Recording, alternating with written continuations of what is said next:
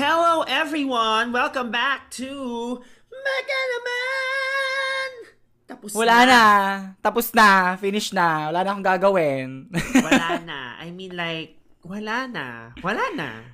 Wala na. It's, it's so weird. Alam mo, okay, we're recording this on a Monday night and at this point, we're usually like busy trying to like habol everything na kailangan natin for the Wednesday viewing party.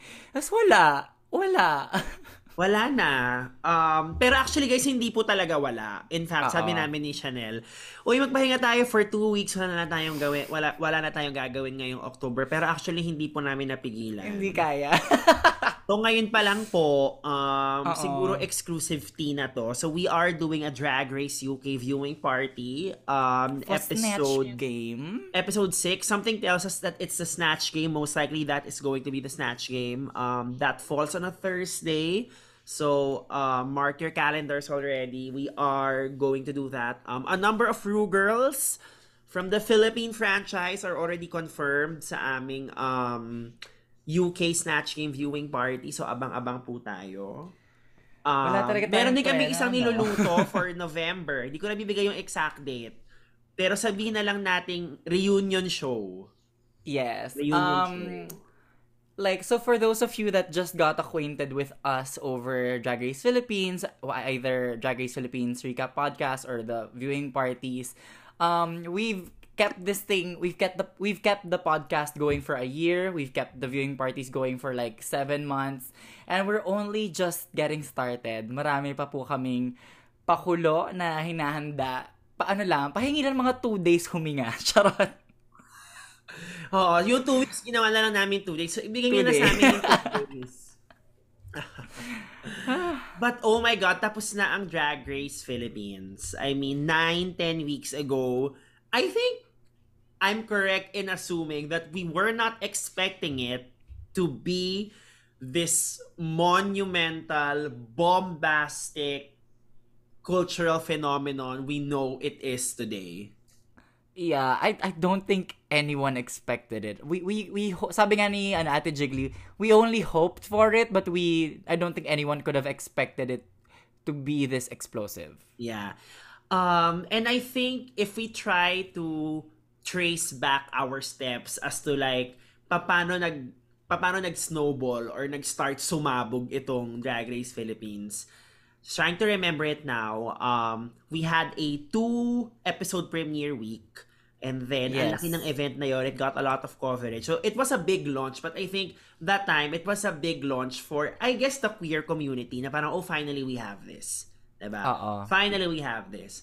And then, pop of Ate happens. And I guess people were like, what is this? Everyone's talking about this. And Pop then, of ate is a cultural phenomenon talaga. I, And then- I remember that was when ano, that viewing party was when I first as in incidentally ko nakita yung clips from our viewing party. yeah, tama. Kasi before Mhm. that usually tinatag tayo, 'di ba? correct, Yun yung correct. first time ko siyang makita on my feed na hindi ako tinag, hindi shinare sa Correct. akin directly or anything.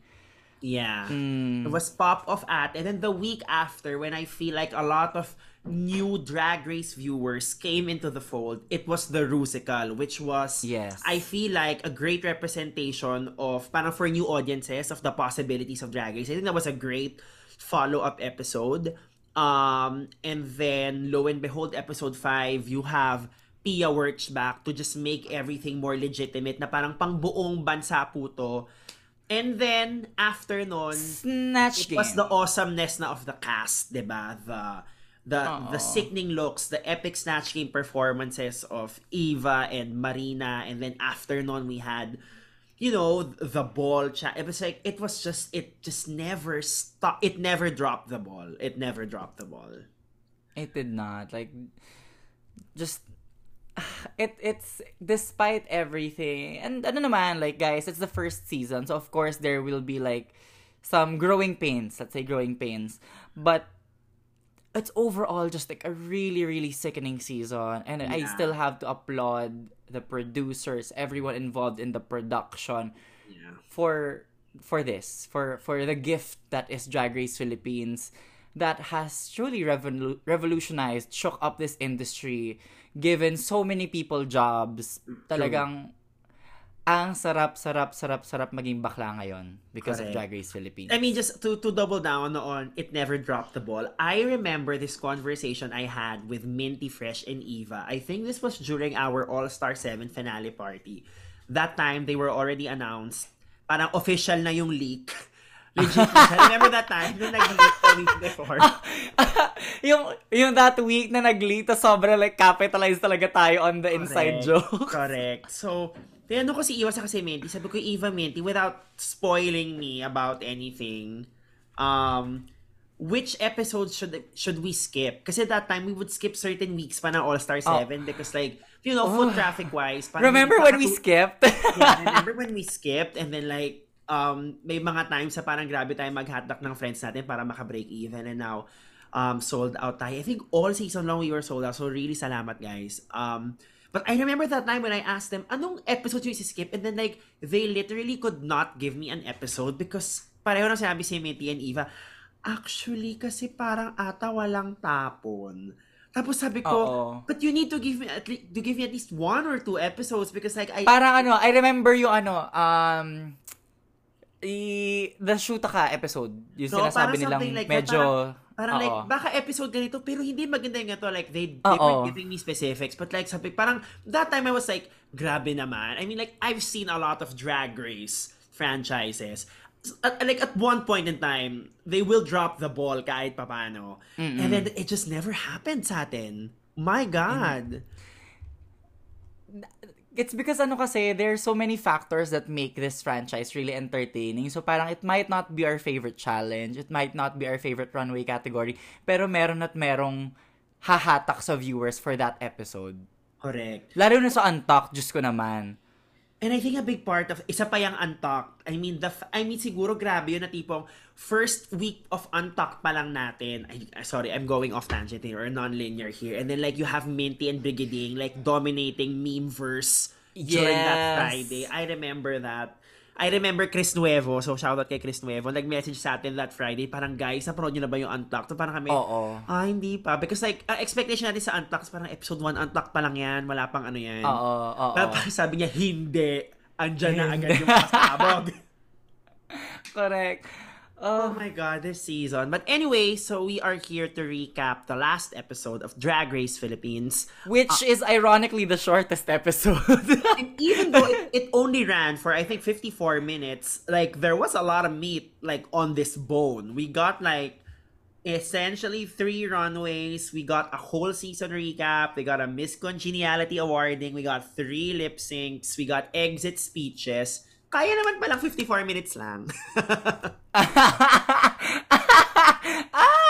ah, but yes, yes. Uh, you know what? Ooh, Actually, hindi. pacing, I, timing. I, I love it na yung mga past episodes ng Drag Race that we got are like an hour and 28 minutes, verging on like a mid 2000. we essentially got ano.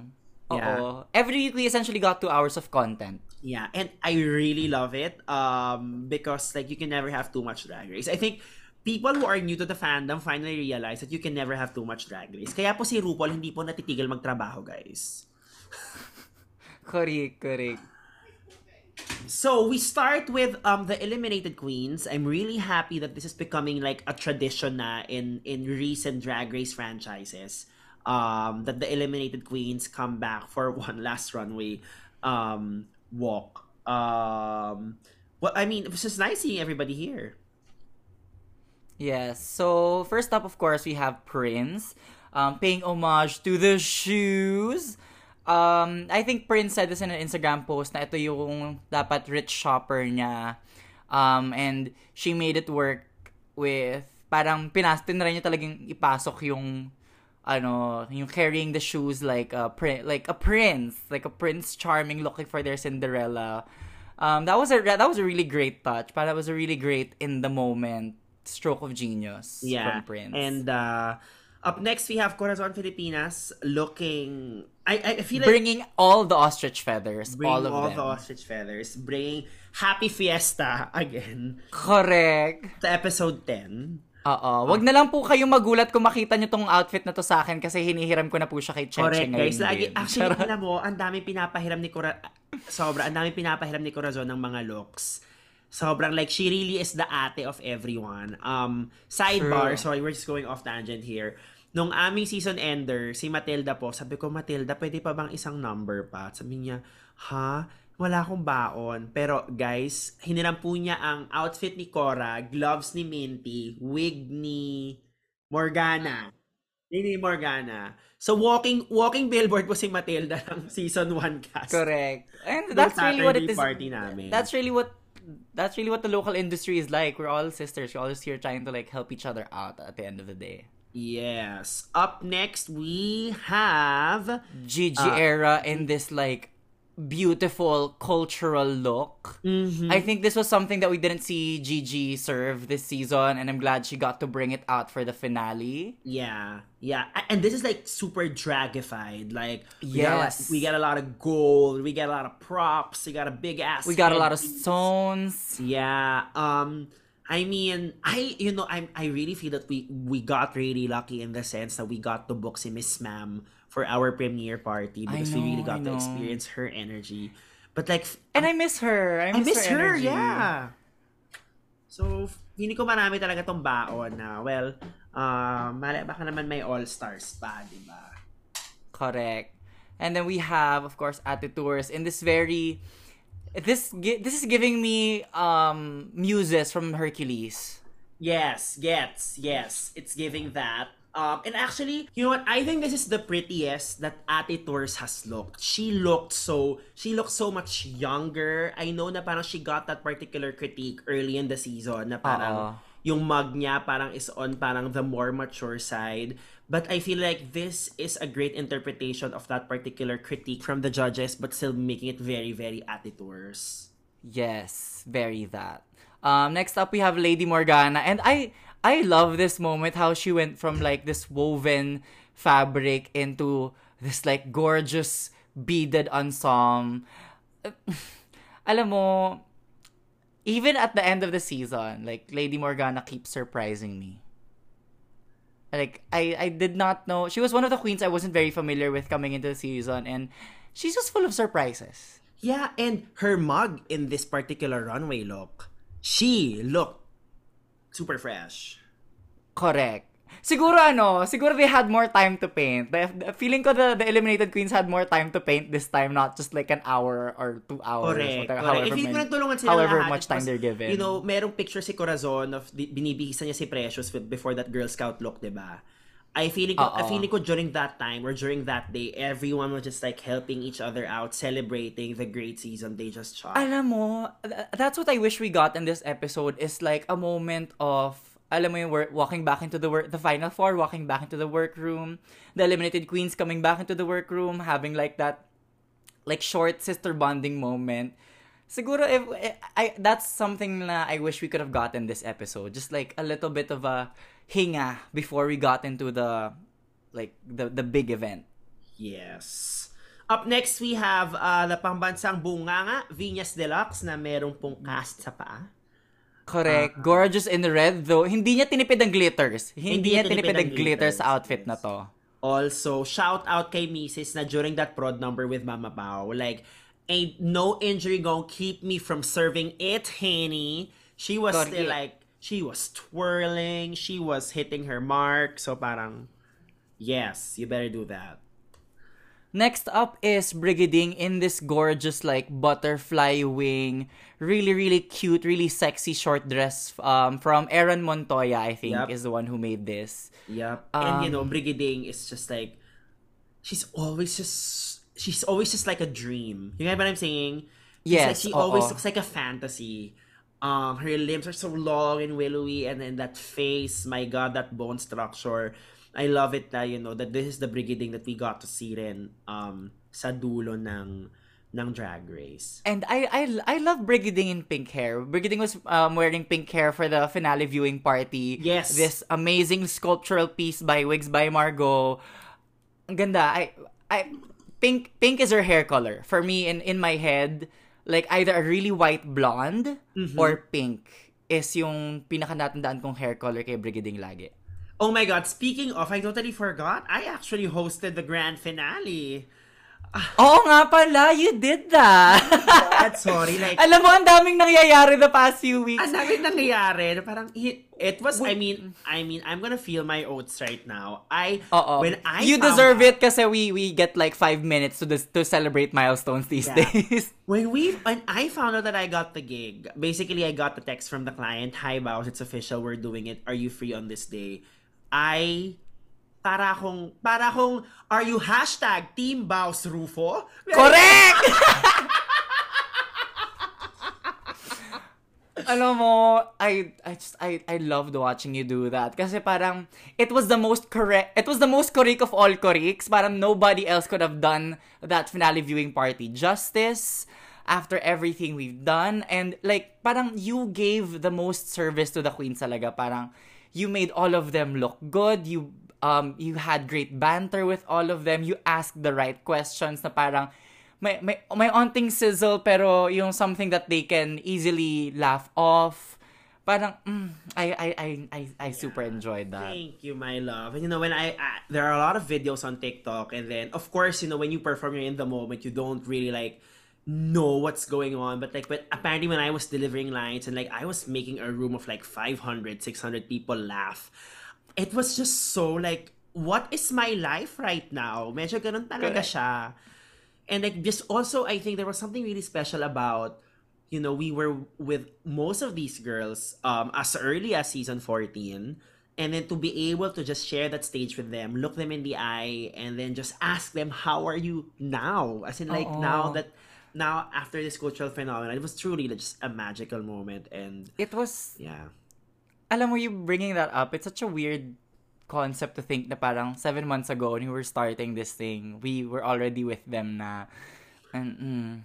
Yeah. I mean, And yeah. just ako then like like a little bit of a flex. Your girl made it onto CNN Live um Correct. from that finale viewing party.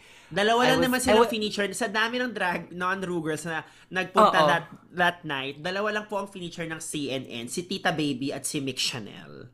And I think tama. And I think yun po ang final two natin sa season 2.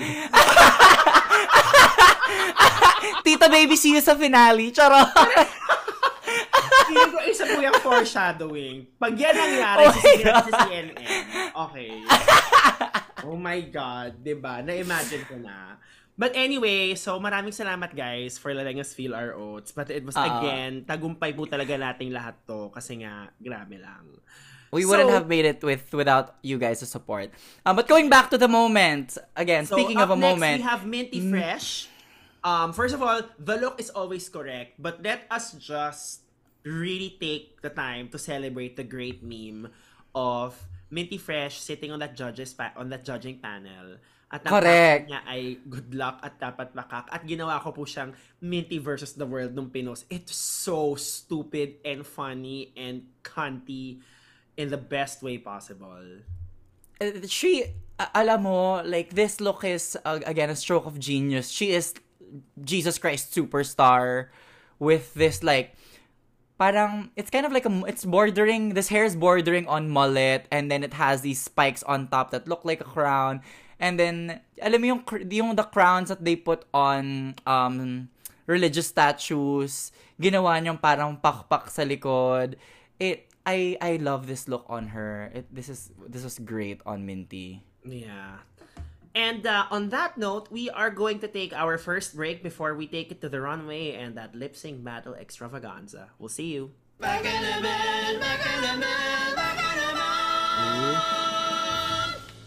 And we are back. Drag Race Philippines, Season 1, Episode 10, the grand finale, Lollapalooza, Camila Dick. Yes, and dahil finale na ito, of course, hindi pa magpapahuli ang Mama Pao sa kanyang pasabog with the dress reveal into this like very mirrored body The point of no return, di ba? Correct. Correct. Tapos may lifting-lifting pa siya. Tapos may whole like segment pa siya dancing with the eliminated queens. It was a show. It was quite a show. I really appreciated this from Mama Pao because I um I I I cannot speak for you know the whole kabaklaan but I wasn't expecting for her I I don't know kung anong pronouns ni Mama Pao kapag siya ay nakadrag I don't um I wasn't expecting her to do a production number by the end of the episode. Um, Oo. And she's not, ano kasi, she's not typically known for production numbers. Kasi yun nga, yung kanyang um, exposure as a drag queen is limited to, you know, being on It Bulaga and, uh, of course, all of the amazing drag movies she has Correct. been in. So we don't really know her as a performer. So this was fun to see her get to do for the finale. It And was also- well executed. to also do it with the eliminated queens. That was a treat. I think we haven't seen anything like that um, in other franchises. First of all, I don't think RuPaul will ever be seen dancing with the eliminated queens behind her. yung ano nga, yung meron nga siya stunt double nung that one special. Christmas- Parang Christmas special nila, oo. Correct, correct, correct. So, but yeah, that was fun. Um, now let's move on to the first runway category. We have camp. I love this category. Um, this was parang especially as a first category because like I think for the new viewers, epi- this episode could have been really really intense sa start pa lang. Oo. So for it to have some levity, many thanks to the category that we had, um, is really really great. Um, my favorite, um, first of all, yung yung camp ni Presyo slash Vinyas. Kasi yes. Vinyas yun. That's so smart and it was just so smart. It was really really good and um, the way that that that Precious knew that she had like a sickening gown and yung confidence niya was I don't know tripled, quadrupled. I really love that. Actually, kitang-kita mo talaga na parang she really enjoyed this look. And, you know, the sisterhood of the Divine Divas is strong that, ano talaga, iniwan na nila sa huling manok nila lahat Correct. ng pwede lang kayang ibigay. Correct, correct. Um, up next, ang isa ka ba, isa pang standout for me is actually Marina with the San Just, Marina. oo, the, the, the, the Sana Marina. Correct. Mm. Bilang ako ay ah nagtutumbang preso nung bata. Sobrang Correct. I felt so seen. And it was just it had so many layers, diba? It had a performative aspect and then you had the charisma, uniqueness, nerve, and talent, tense across the board label. Um it it was just it was so good. It was so good. Um, there's also Eva with the lumpia look and of course Silhouette with the share hair look. Uh-huh. Both are really on brand. Both Yep. are really also well done. This was a really fun running. Alam mo, I wish we had this cat- as a category earlier in the season para Yeah, lang feeling- makita natin yeah, baon feeling- nilang lahat. And feeling, yeah, nakita natin yung baon ng most of the queens because I feel like we love this show for being so Pinoy in all their camp references. Most of their camp references are so Pinoy. So I think Correct. we were robbed of another, you know, ako naman like, point system na lang siguro sa season 2. Char! um, And then, of course, after that runway number one, we get Miss Congeniality. And are we of really course, surprised though that it's Lady Totoo! Morgana? I mean, she's Just really based on the one. just based on the ed yes based on the edit based on the stories that the queens have told us um looking back at the show nga na parang Lady Morgana really is really was like the light of the room during filming yeah, ang complaint ko lang is bakit mas maliit pa sa cash prize ng main challenge win ng Miss Congeniality Actually, oo nga. Sana man lang bakit 40 equivalent sa quit lang di ba Actually, actually, tama ka dyan. Oo nga, no? Hindi ko napansin yun. Tama ka. Oo. Dahil dyan, ano, bunuan po natin yung 40k ni Lady Lady Morgana, sa Morgana. kanyang Gcash. Correct. um, you know, and you said that, you know, um, we've seen this, like, f- like, up close of Lady Morgana being the life of the group because we've had Lady Morgana, I think, at this point, four, five times sa show Yes. natin. But um, nung finale day, I posted sa Becca and Men na nag-trending din yung video even on TikTok of Lady Morgana dancing to um, yung ginagaya niya si Silhouette sa Oo, oo. But before that, Lady Morgana was just really the life of the party. Tapos katabi ko si Marina noon nung, nung rehearsal. Sabi ko, ganyan talaga siya. Sabi niya, oo, ganyan siya. Ganyan siya buong filming. Kami, pinipreserve namin yung energy namin. Siya, nare-recharge siya by being such an extrovert and being a life of the party. Na parang, I was so fascinated by it. As seeing it in action, na parang, wow. And because of that, gets ko naman ba siya yung Miss Con. So, yeah. Deserve. Well, well, well deserved. And of course, we ha- we get a second amazing runway from our final four. We've had like three different episodes with two runway looks each at this point. Alam mo, na- nagugulat na lang ako na meron pa pala silang huhugutin, especially after the best drag runway. Mm-hmm. Nagulat ako where kung saan pa nila hinugot to sa kanilang mga bagahe. But we have the anong anong category to? Indigenous eleganza. Yes, we have the Indigenous eleganza runway. Marina's was so just beautiful. Just, Yeah. it was so this was her regal. meet and greet dress nung Saturday. Oo. It is couture. Naisip ko lang kasi parang um, nung sinabihan ni Raho si Marina sa episode 8 na Oh! more couture, episode Well. 9, episode 9 niya, yung Let There Be Light is Camp and Couture. Yung best drag niya is couture. Tapos may baon pa siyang couture. I'm sure si Marina deep down was like, tang ina, ang dami ko pa baon na Oo, couture. sandali ka lang, be. Maghintay ka lang dyan, be. Ganon. Maghintay ka lang dyan, May- be. My favorite part of this look is how she used um Capiz shells as Uh-huh. sequins.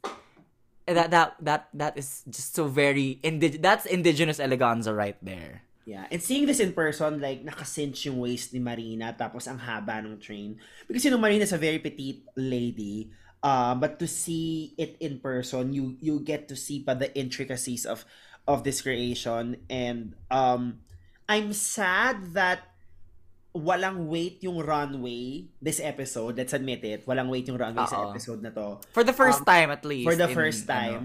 Um, but I feel like not just Marie's, but there are other outfits in this category na parang if they use that in an earlier episode, um, it could have been like game-changing runway choices for some because they were really, really good. They were that strong.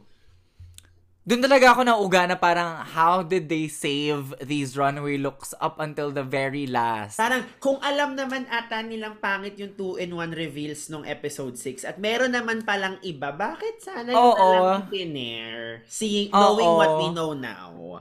Um, yeah, pero like, um, I guess it's also testament to just the cast just like bringing their A game um, when it comes to Um, of course. too. So.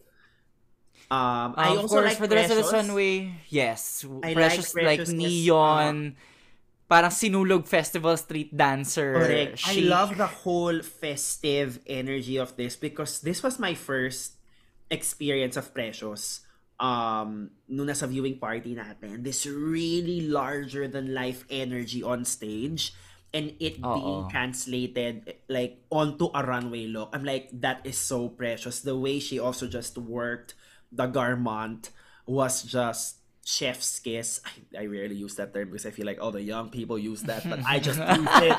Um, yeah, so I was happy with that. Um, really strong, really strong night for Precious, not just on the lip syncs, but runways too. Yes. Um, really, Eva's really this very like Manilena regal look and then of course silhouettes very alam mo this is this runway look was probably my favorite runway look of silhouette this season.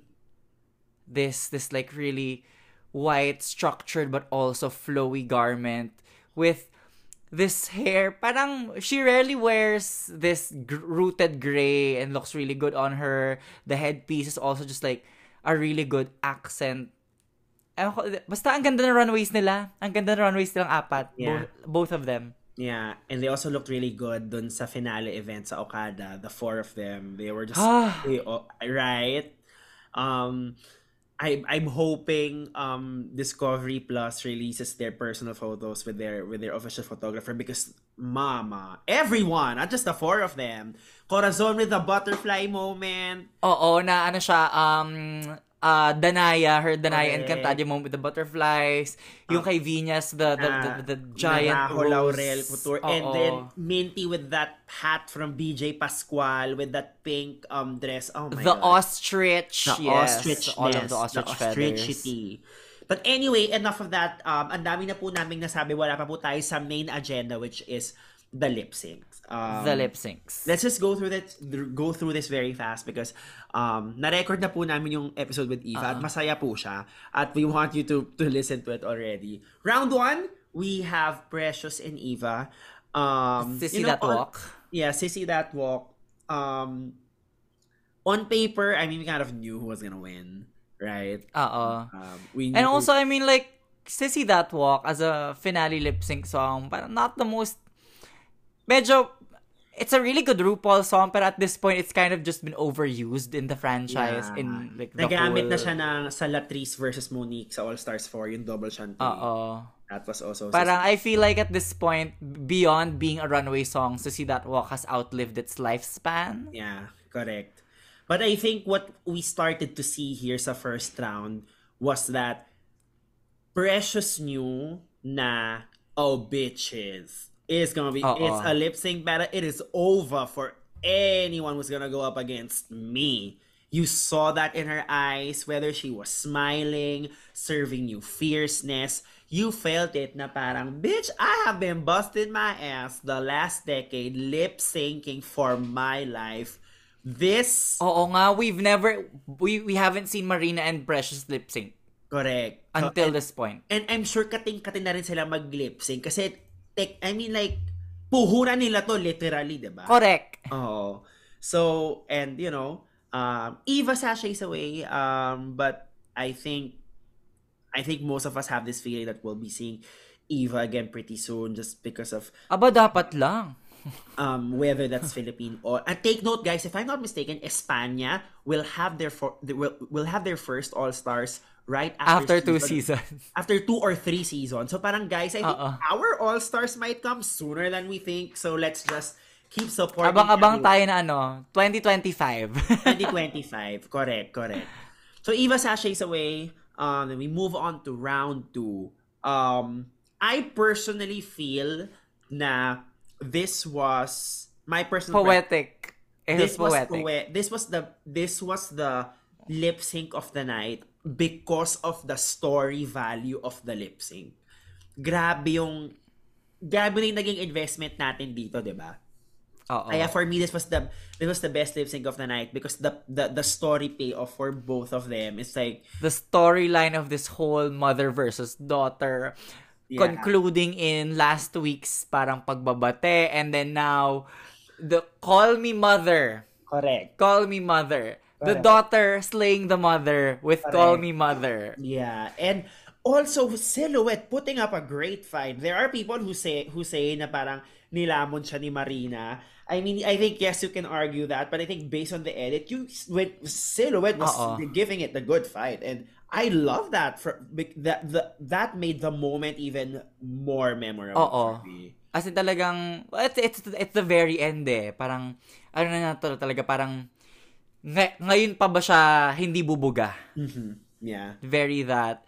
But, and but then Marina also just like when she found that fan when the music dropped to a slower beat, she was like, "Oh, honey, honey." Nilabas na, af- after Gigi Era's use of the blower during the talent show, ngayon lang nila uli nilabas yon Correct. of, to give everyone just a good show. Ay, nako. Body like, and the body like wow moment. The, mm, the body, The like wow like moment wow heard around the world. Na ginawa ulit niya sa viewing party namin. Oh my God. It is really something else. But, and then you know, when they held hands, I, I, yeah, that's why this was the best lip sync of the night because for me, um, it just, it, I, this was the lip sync that I felt least nervous about and I just really enjoyed because sa last lip sync, it's like, shit, ano ba to? Um, But but I was really happy, and this was just a great way to just close the Marina and Silhouette storyline we got for Drag Race Philippines. It was an important storyline because as early as episode one, they served it It in front of us. Wala pa nga tayong runway nun eh. Correct. Workroom pa lang tayo nun. Kakadidrag, kakadidrag pa lang ata nila nun. Totoo. Tapos ganun na. So parang really, really great, great, great payoff. Um, and I think you know the the reality TV gods were looking down on on on Full House uh, media during this day because yung Roleta ended up being you know the second pairing what um ended up being Marina and Silhouette. Yes.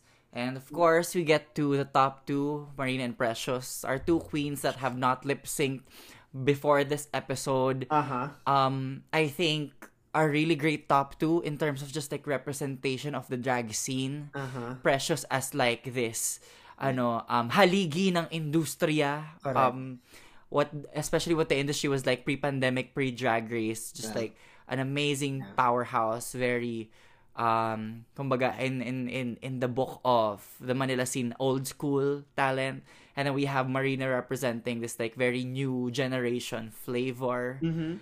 um this very brand savvy Mhm. kind of um queen it was really we couldn't have asked for better top two honestly I said earlier that my favorite lip sync of the night was Call Me Mother, but I would agree that the best lip sync showdown, if it would just have to be like yung mga pwede nating ilapit yung intensity sa Brooklyn versus Evie, ito yung lip sync. Oo.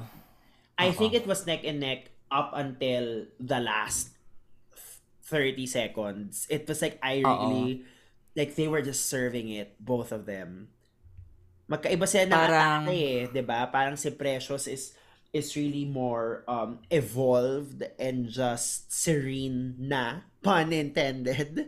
Um uh Marina was like ready for battle. Um could have really gone either way in my opinion.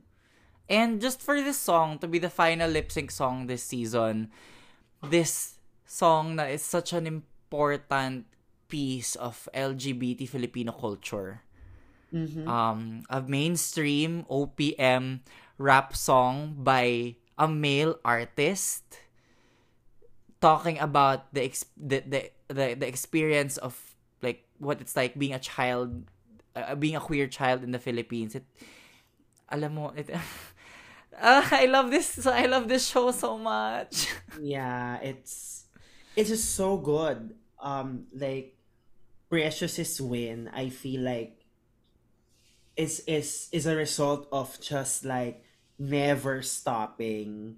Ne- he she never stopped hitting it hard in the industry for so long. And or like you you see why she just glides through the stage like during her two lip syncs this like this night because like all her life it prepared her for for these two critical moments. So it was so good but also just marina representing the future generation of drag artists her great run her great stats it was just like i think up i i remember the chatter online right before finale a lot of them were just really happy na parang para a, a lot- a lot of them were saying talaga Marina or Precious just because of Mm-mm. um and and the, the exact sentiments were kahit sino sa kanila and Oo. you kind of rarely hear that um sa isang fandom usually with sa US season there's always just like one Oo. you're ve- who you're very vocal about um it's it's really just because of the reputation that these two have built for themselves as alam mo yun parang if may if there were if there's anyone to represent Filipino drag kumbaga parang ano yan eh in every first season of any franchise na, in, in any international franchise it's the the winner of the first season is always parang a snapshot of what the drag scene is like. Parang the best representative. And either one could have been that. Either of them could have been that. mhm. Of course, you were in the room when, it was all announced. happened I was like doon ako sa nook ko as a host kit nakita ko ang dalawa si Maria sa si Precious ang daming camera nakapaligid sa kanila different publications trying to get that winning moment um I also just want to tell I guess the fans as to like how special our grand finale viewing party was there's there's never been anything like that in the world not even the US franchise gets something as big as that. And I'm so happy our queens got that. They usually shoot the last episode live and then they shoot multiple crownings in front of a live audience, but they never have the final two finding out the result in front of a big audience. So Yeah. we are we're on some next level shit in terms of like um how big drag is here and how drag race has how how special drag race philippines is across all the franchises of drag race all over the world Yeah. I remember after that moment, my first like my first post online was putang ina we have our first drag race superstar. We have our first Filipino drag race superstar that many a queen have fought for in different franchises but we finally have our first Filipino drag race superstar. And it was such a surreal moment to parang, alam mo, at that point, kahit sino na manalo eh. At that point, just parang for, for us to have that person to represent the level of artistry we have here, it was just like a, such a great moment to be in. Like, as a, as a, as a fan of drag, as a drag artist, such a great moment to just tell the world, even, like, we're here. Yeah. This is us and then this is the person that we have chosen to represent us. Mm-hmm. Um, right now, I'm reading Precious's post on Instagram. Pinost niya na yung pictures from the finale.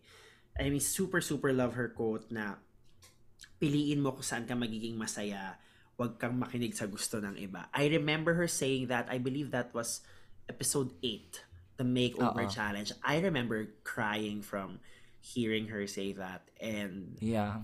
I think that's kind of like in the DNA of drag, right? Like you tell everyone, "Fuck it, I'm gonna do me," diba? And I'm so happy we have our first Drag Race superstar, and I hope we see Precious in in the next iteration of whatever all winner season RuPaul is Oh, yeah. Oh my god. with Mm, more yes. resources this time, kasi like she's gonna have like the whole Philippines behind her, and I feel like Correct. And and and si Precious din inamin niya na parang nagkaroon siya ng bagong nag nagka, nag na-injectan siya ng bagong excitement for drag and like I'm so excited to see that. Um to, because nga she's she there's a there's a new audience, it's younger and I'm I'm I'm excited to see everyone's drag evolve um as as we work with them more. So um it's a great As we work with them more, as they get paid better, as they get better gigs, they get more money for their drag. Yeah, this is ultimately great for you know all aspiring artists, especially queer artists, because is it like we like everyone's looking everyone's looking at us, everyone's willing to listen, and wow, ain't that a win for everybody? Correct. And that's it for our Drag Race Philippines Season 1 recap. We did it. A lot of interviews, a lot of exclusives, so a lot of new listeners. So, hi everyone. We can't wait to meet all of y'all as we might possibly take back an man outside Manila, I think. Uh, so we We're definitely planning on visiting more places, visiting more spaces, taking the experience Yeah, so to new people. um this is also i guess a call for entries. If um if you are not in manila and you are looking to you can book us for shows. We'll take the Rue girls with us. We'll take the back and experience with us.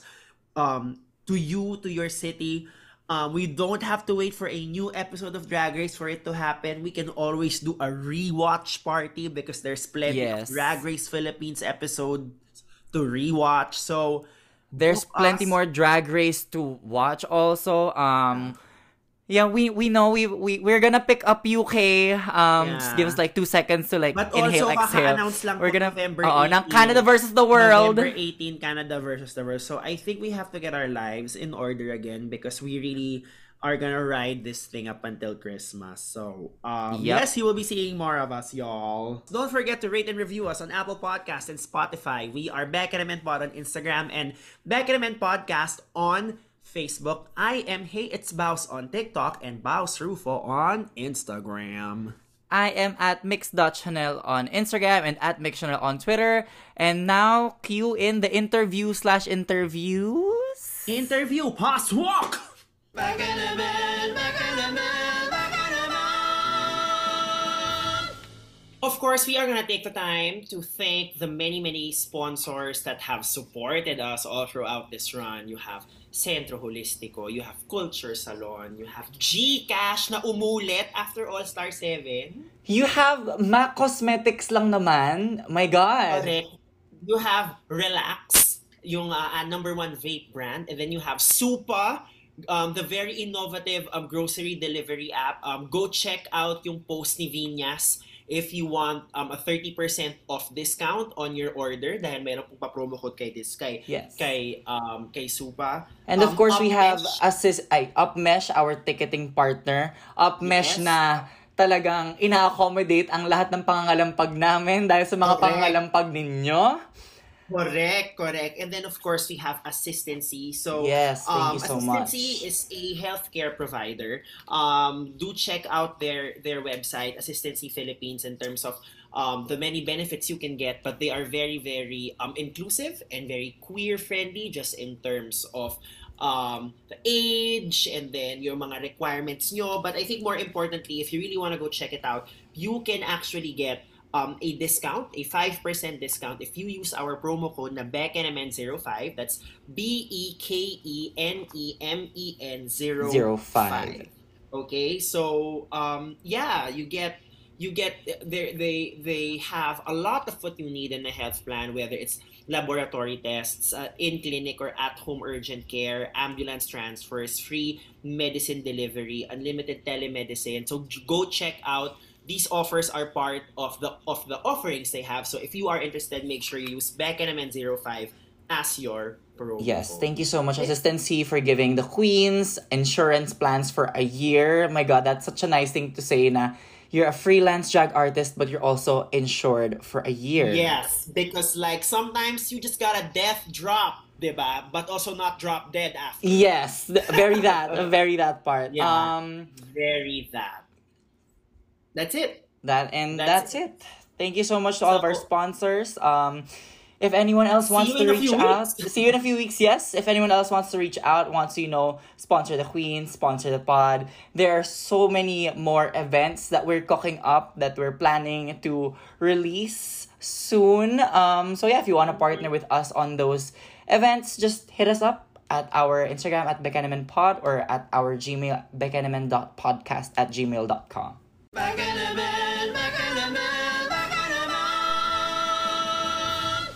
Okay, so um Chanel, because uh, this is the season finale podcast, we are doing exit interviews to just Correct. journey of everyone we have access to.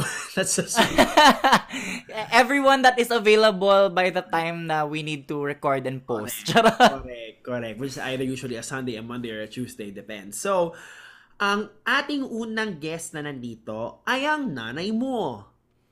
Hello, mama ko. Please introduce the guest. of course, we have the Tampalpuke Queen herself, the iconic um, Queen of Shot na, Eva Le Queen. Hello, hello, hello guys. Hi! Hi. Parang hindi naman tayo linggo-linggo nakikita. Or, or, Or every other Or- or every other day. Correct, or thrice a week. but you know, this is for um, our podcast reaches more Mhm. people Yes. than the viewing parties. Um, Correct. So this is really for them. Um, guys, totoo po, nakakatawa po talaga si Eva. And yes, kung gaano po siya ka kalasenga na pinortray na without alcohol. Totoo, ganun- totoo ganun po yun. Ganun po ang kanyang disposition in life. Sa Zoom parties pa lang. Correct. Oh goodness. So Eva, it has been I guess four or five days since, since the grand finale. Um, you've had some, you know, some time to just like absorb it all. Um, how are you today? Five days after your season has aired. Actually, this is the last work of the day because I'll be on a flight to Boracay in a few hours time. I think I deserve that much needed break.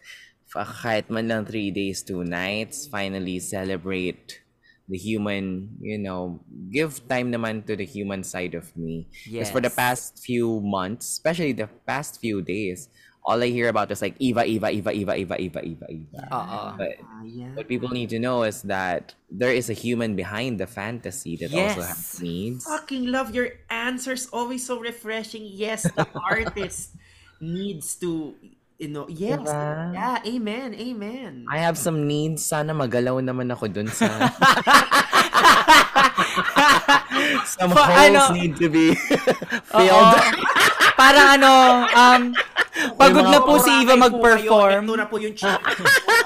Three days, two nights daw. Kayo na lang ang Correct. mag-isip kung anong araw yun tatapat. Pagod na po mag-perform si Eva, kailangan po niya na sing and dance. Yeah, and also it's my birthday month. So I'll be very busy on my birthday because it's close to Halloween. So this is my treat to myself. I'm going on a solo trip. So Yes, yeah, how sure. has it been? It's been very exhausting in um in a sense kasi you know this celebrity life, I think, ano na, no? Pwede ko nang gamitin talaga. Oo sa naman? Oo Diyos na. ko. Diyos ko, life na na nga kayo ngayon eh. My gosh, as in kanina nanda sa stall, nasa Power Mac lang ako. People would like, Miss Eva, kahit naka-mask ka, kahit nakatago na, naka-long sleeves na ako, nakatago na yung mga tato, they would still recognize you, you know? And like, okay, so talagang minsan, um, nakaka, ano siya na, it, it's really a work eh, kasi you don't do it half-baked. Talagang, you will really have to give time, social battery, energy. And it's not that I'm complaining. It's really, talagang, ano na siya, hindi na siya pabebe lang. Hindi na ako Oo. nag hindi na ako nagpo-posting dati for just for the vanity of it. Now, Oo. you really have to give time to people who appreciate you and mahirap kasing humindi sa pagmamahal ng mga tao. So And you know, talagang um, when you say social battery, I mean like I've seen this like up close. When when people want to engage with you, you it's you want to also engage with them. Oo. So I get your need na parang you also don't want to shortchange the the moment they want to Correct. have with your creation. Right? So yeah. Yeah, hindi pwedeng ano lang, ngiti lang. It's like getting from point A to point B. It's um like a hundred small talks from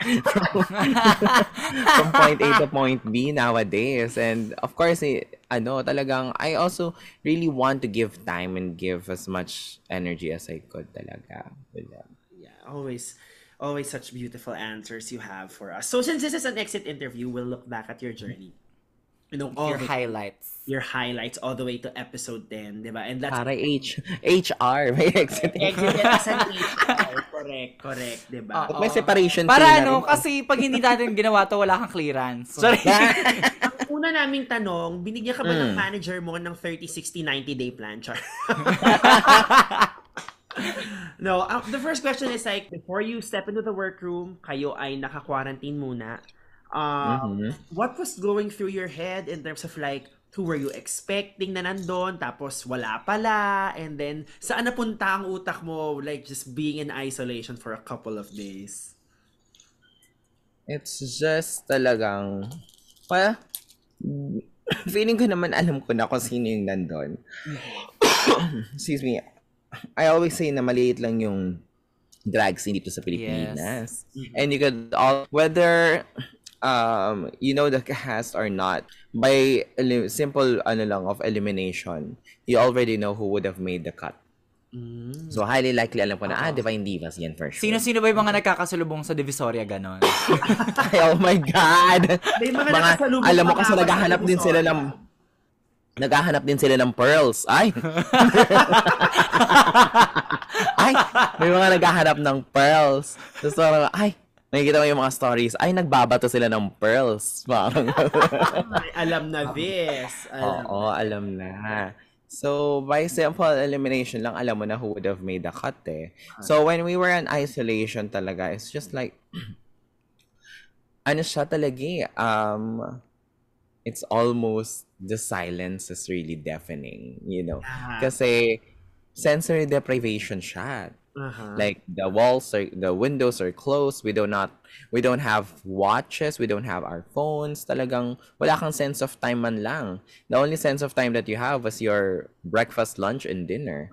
So ano, um I first two days, ang ginawa ko, pinlansya ko lahat ng damit ko. Kasi lahat ng boy clothes ko kasama ko eh. Maganda yung plancha nila sa Novotel, magandang klase. Tefal. ang sarap magplancha. Tapos ang ganda nung kabayo. Talagang unat na unat yung mga damit ko. yun yung yun lang. Like, tapos wala kang ibang mababasa kundi Bible. Sa Bible lang yun. Tapos not, like, not, sobrang... not, that, not that I'm laughing at Jesus Christ. It's just like Yes. the character of Eva Le Queen being isolated with just the Bible beside her is really an interesting thought. Totoo. And it's really very interesting. Kasi gagawin ko na na parang, okay, signan nga natin kung anong, kung anong message ni Lord for today. So, randomly, tapos bubuksan ako, tapos gaganon ko yung finger ko. Na parang, and the wrath of God is keme, keme, keme, keme. Ala, galit na naman si Lord. Ulit.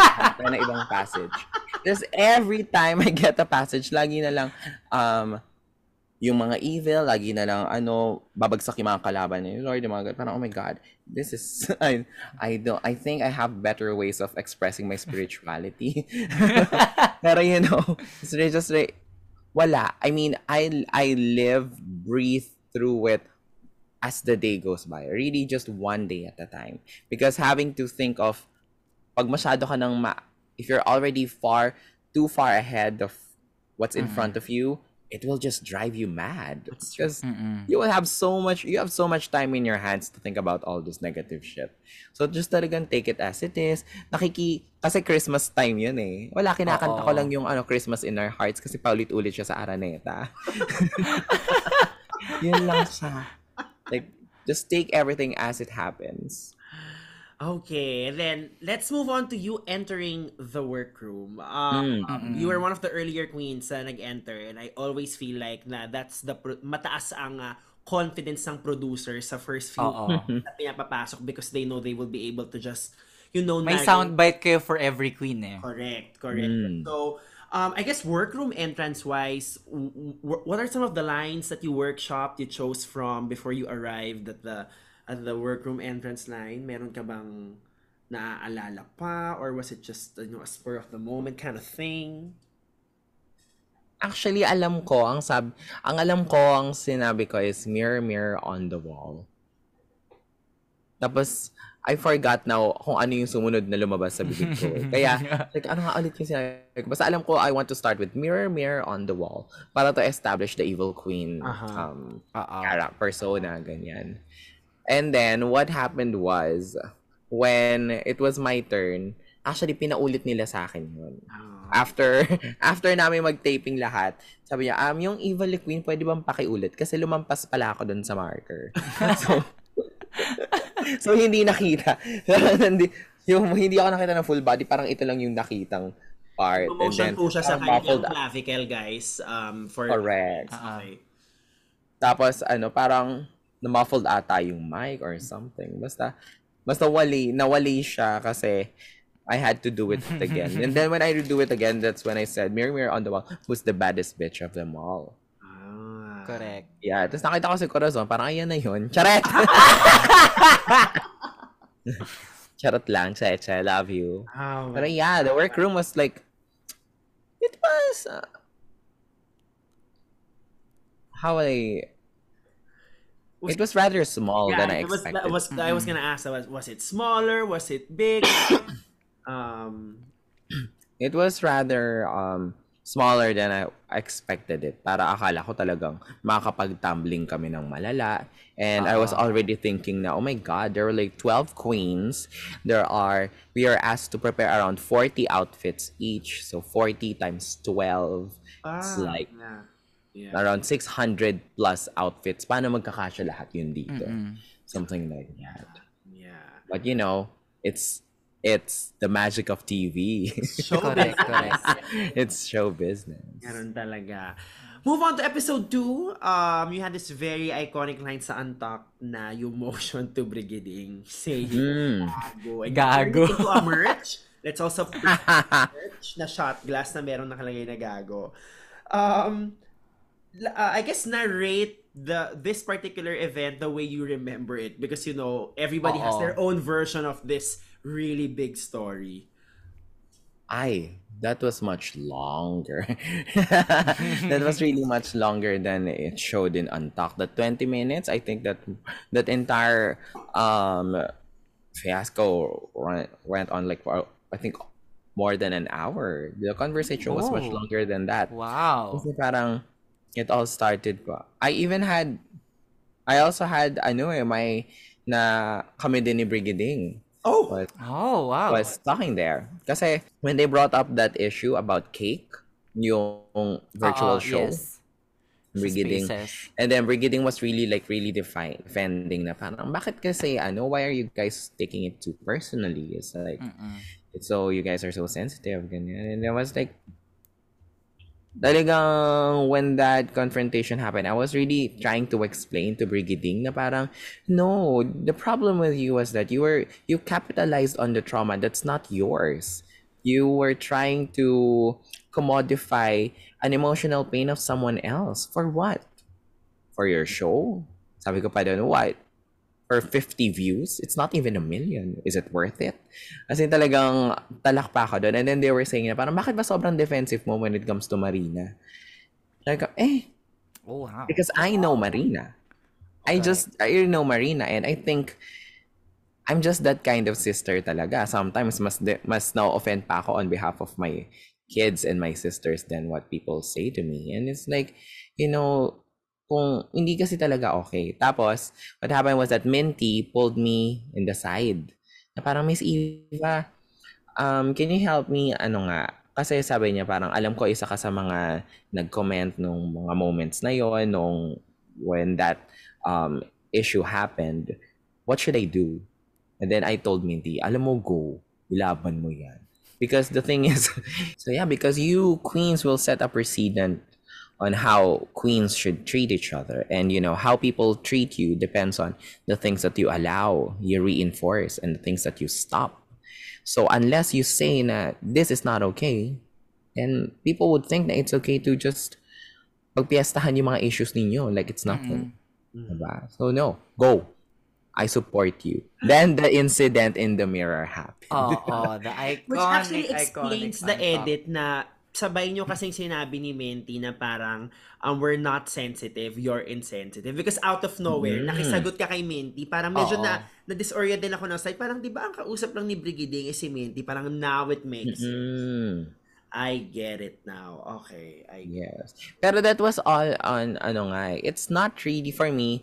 I wasn't taking taking it against Brigading. What I was like um the act itself Mhm. was really it shouldn't it's not okay it's not okay talaga na na pagpiestahan nyo lang yung issues ng ibang tao just for the sake of conversation kasi Mm. hindi naman kayo yung yung magsasuffer nung emotional mental trauma nun eh. Mm-mm. So it shouldn't be that case. So parang that's what what I, what I was trying to tell Brigidine. You know, it's not to judge you as a person, but what the the circumstances kasi was at the expense of someone else. It's Tama. not Tama, tama. Kaya nasa episode 2 pa lang tayo. Okay, move on tayo sa episode 4. Ah. Ah, Pop of Ate. Okay. I guess Oh, ito yung first ano mo eh, like on, on the edit, ito yung parang first breakthrough episode mo talaga. yeah. Having, yun nga, yung pag-retelling mo of your experience of how, parang, how you became insecure with dancing, with performing, ganyan. Mm. How, how did that feel like for how did that episode that the turnout the the process the results how did that feel for you? It was really a redemption eh, talagang Mhm. parang it was just it just all validated the things that I know I know I know I knew. Pero I was just parang there are just too many voices kasi telling me otherwise. Diba? yes. And uh, when you really nahirapan ako mag-let go ng mga insecurities ko kasi at that time you should like you should dance then or you should you should also write write. Hindi ako marunong magsulat ng bars ganyan. And I really have I really have no background on music writing or whatnot. But the what it also taught me is that when your heart is in the right place you will be you the right people will also come to you and would really the universe will conspire to make it all happen. Kasi parang 'di ba like kung sino, as I've said there what if dun ako sa kabilang napunta? Correct. parang 'di ba I don't think I would have had the same amount of support for me to overcome it. It's that I know na kaya ko eh but there's just too many voices in my heart. So parang too many voices around me. So parang Lord and then I was given the right sisters with the right ano Mhm. talaga right mindset who were who were there na parang didn't make me feel na pabigat ako at all. Talagang they were very supportive. And I think that's what made um Flex Bomb very extra special talaga. It's really the the people that I was with. And I was just really happy how it turned out So move on tayo to so episodes 4 and 5 you have a safe Hmm. streak although I would argue that you should have been part of the top Yes. no episode 5 and actually your Julina was also a standout sorry um uh, but anyway let's just move on to like the next highlight of your drag Hmm.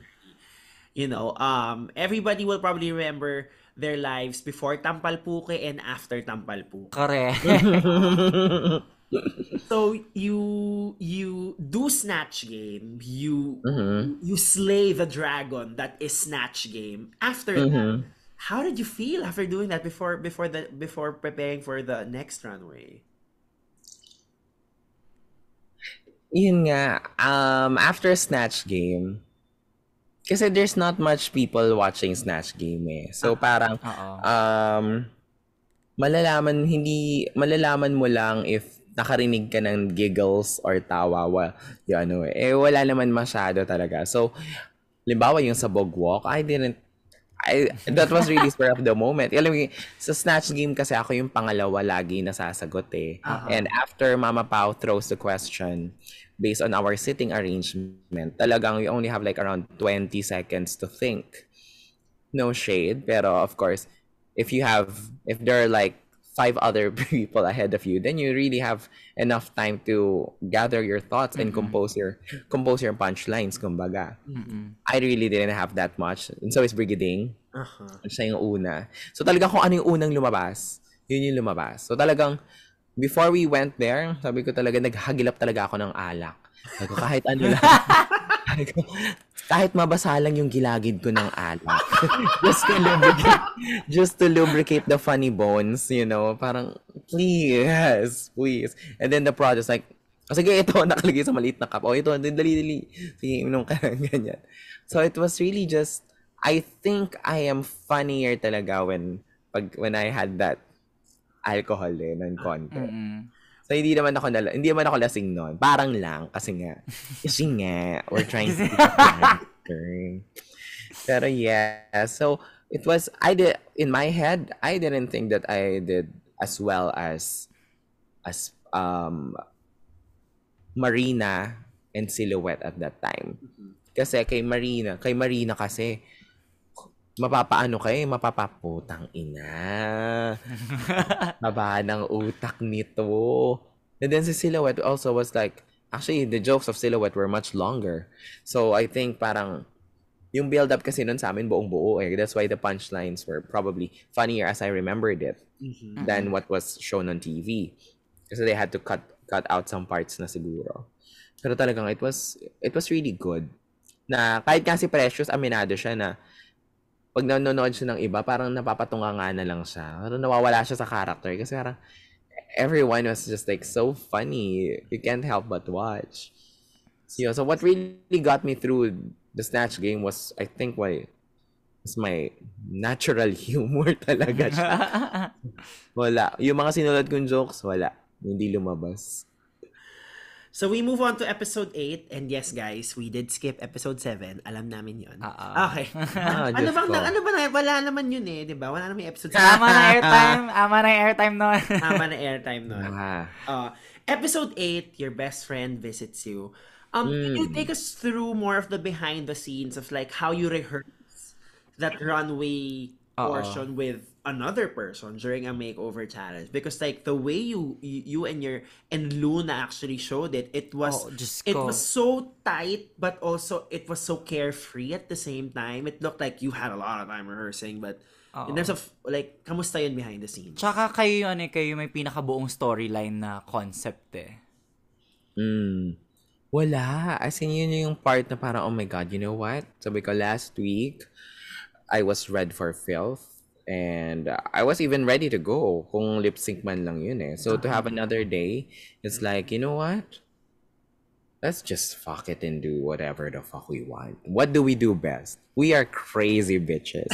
we are coming mag, mag best friend. We are the life of the party. That's what we are. That's what we do best. We want, sabi ko, ang goal ko is to showcase um, our runway in such a way that people would want to be our friends. And you can't sit with us. We're like besties. And Correct. Ipapakita natin yung side natin ng kung paano talaga kami mag-enjoy. Actually, may chant pa kami doon. Oh. Hindi na pinakita. Meron kaming ano eh. Parang meron kaming yung Yung parang secret handshake. Oo. Yung handshake na parang ano, um kiss kiss talabis talabis ta umpay teya umpay ta. Mahaba yung um kiss talabis talabis ta umpay teya umpay ta. Tapos yung yung sumasayaw kami, sinasabi namin yung chant namin, hindi lang nila um kiss kiss talabis talabis ta umpay teya umpay ta. Tapos parang it's a gibberish na kami lang yung nakakaalam. So parang hindi nyo gets, no? Kasi you're not friends with us. So, like, you can sit it.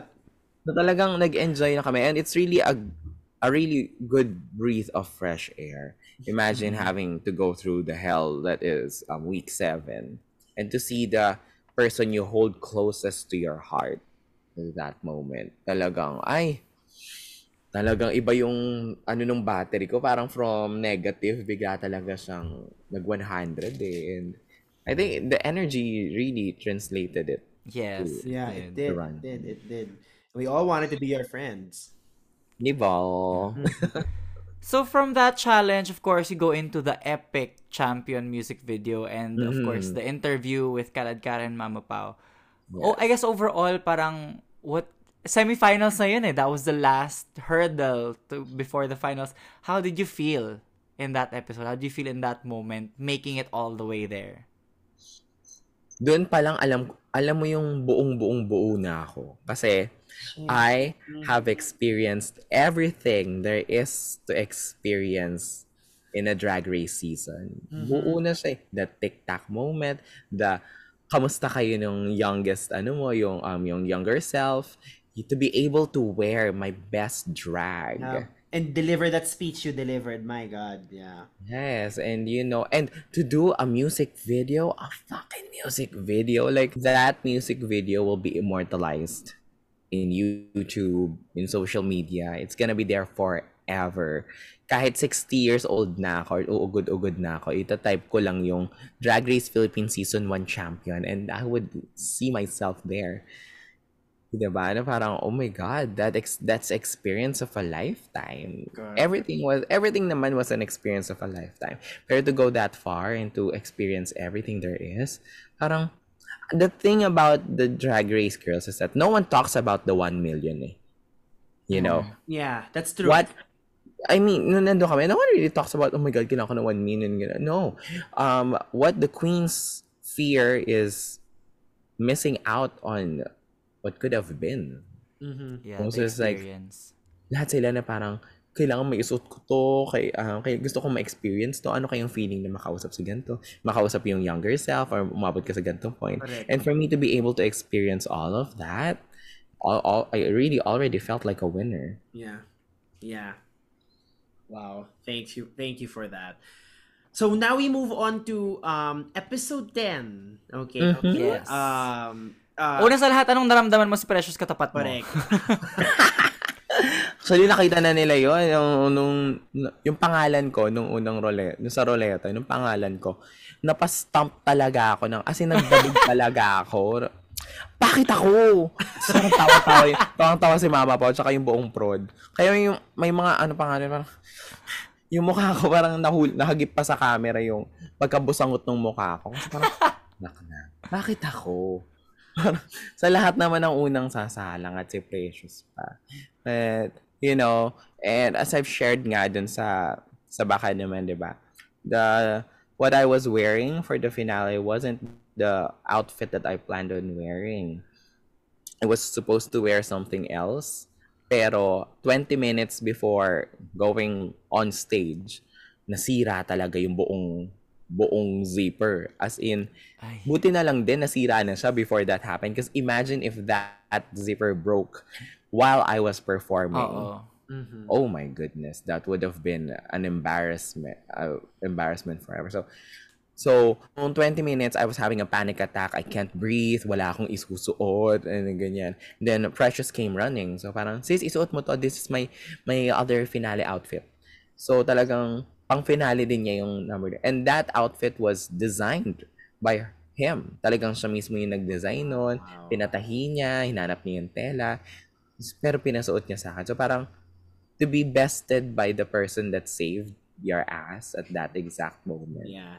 That's gotta I- feel good, right? I mean, I'm sure that feels good in a way kasi parang yeah, so parang it's it's such an honor, you Yeah. know. And talagang precious yan eh. Correct. And Mhm. the thing about it is like, kita mo rin naman dun sa performance ko, I really just enjoyed it. Hanggang sa dulo talagang precious and I was like, oh my God, we did it. We had, we, I feel now we've put on a good show.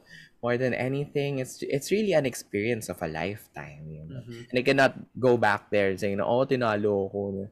No, I I don't want my drag race journey or any point in my journey to be f- na madumihan ng ano, ng any regrets. Because I know I really, well, wala man akong proso ng anything. I really give ev- gave everything at that moment. And that's more than enough for me. Amen. Yes. So, um, the two other lip sync songs are "Call Me Mother" and Hmm. "Serena." Did you have other game plans for specific songs? Um, because you are given a list like slightly ahead of time. Yes. Oo. Yes. So, sa, sa lahat ng queen, sa lahat ng songs dun sa MP3 player na binigay sa amin yan, lahat kami pinaghahandaan yung Call Me Mother. As in, lahat ng queens, yan yan. Sa tuwing, tuwing umaga, kino-confirm pa rin namin sa isa't isa, ano nga ulit yung sinabi ni RuPaul? Kasi debate kami kasi parang ang bilis, diba? Kasi ano yun eh, hindi na, di ba, super cut na siya nung tinlay. Pero when the MP3 Oo. was given to us, it was given as a Buong full song. song Correct. hirap na hirap kami dun sa second ver- second sa second stanzas ni Aha. Ma'am. Ano yung ano yung sinabi niya? Tapos magdedebate kami kasi iba yung iba yung rinig ni Turing sa rinig ni Vinya sa rinig ni ganito. Hindi ganyan. Pero sa lahat talaga yun yung pinaghandaan namin. So ako during the lip sync, I was more prepared for Call Me Mother. Mhm. Mm. Na Marina nga, eh, sabi nga ni Marina, alam mo, feeling ko kapag tayo yung nagtapat sa Call Me Mother, hindi rin ako sure. That's how Mm. I how prepared I was with Call Me Mother Oh, wow. the choreography was there and yun yung pinagandaan ko. Doon ako may doon ako may props, doon ako may ano talaga sa Call Me Mother. Pero wala eh, dito hindi, hindi pa talaga panahon. Pero sisi yung ano kasi yung that mo parang fly, fly, fly, fly. Ah. Tapos natapos na siya.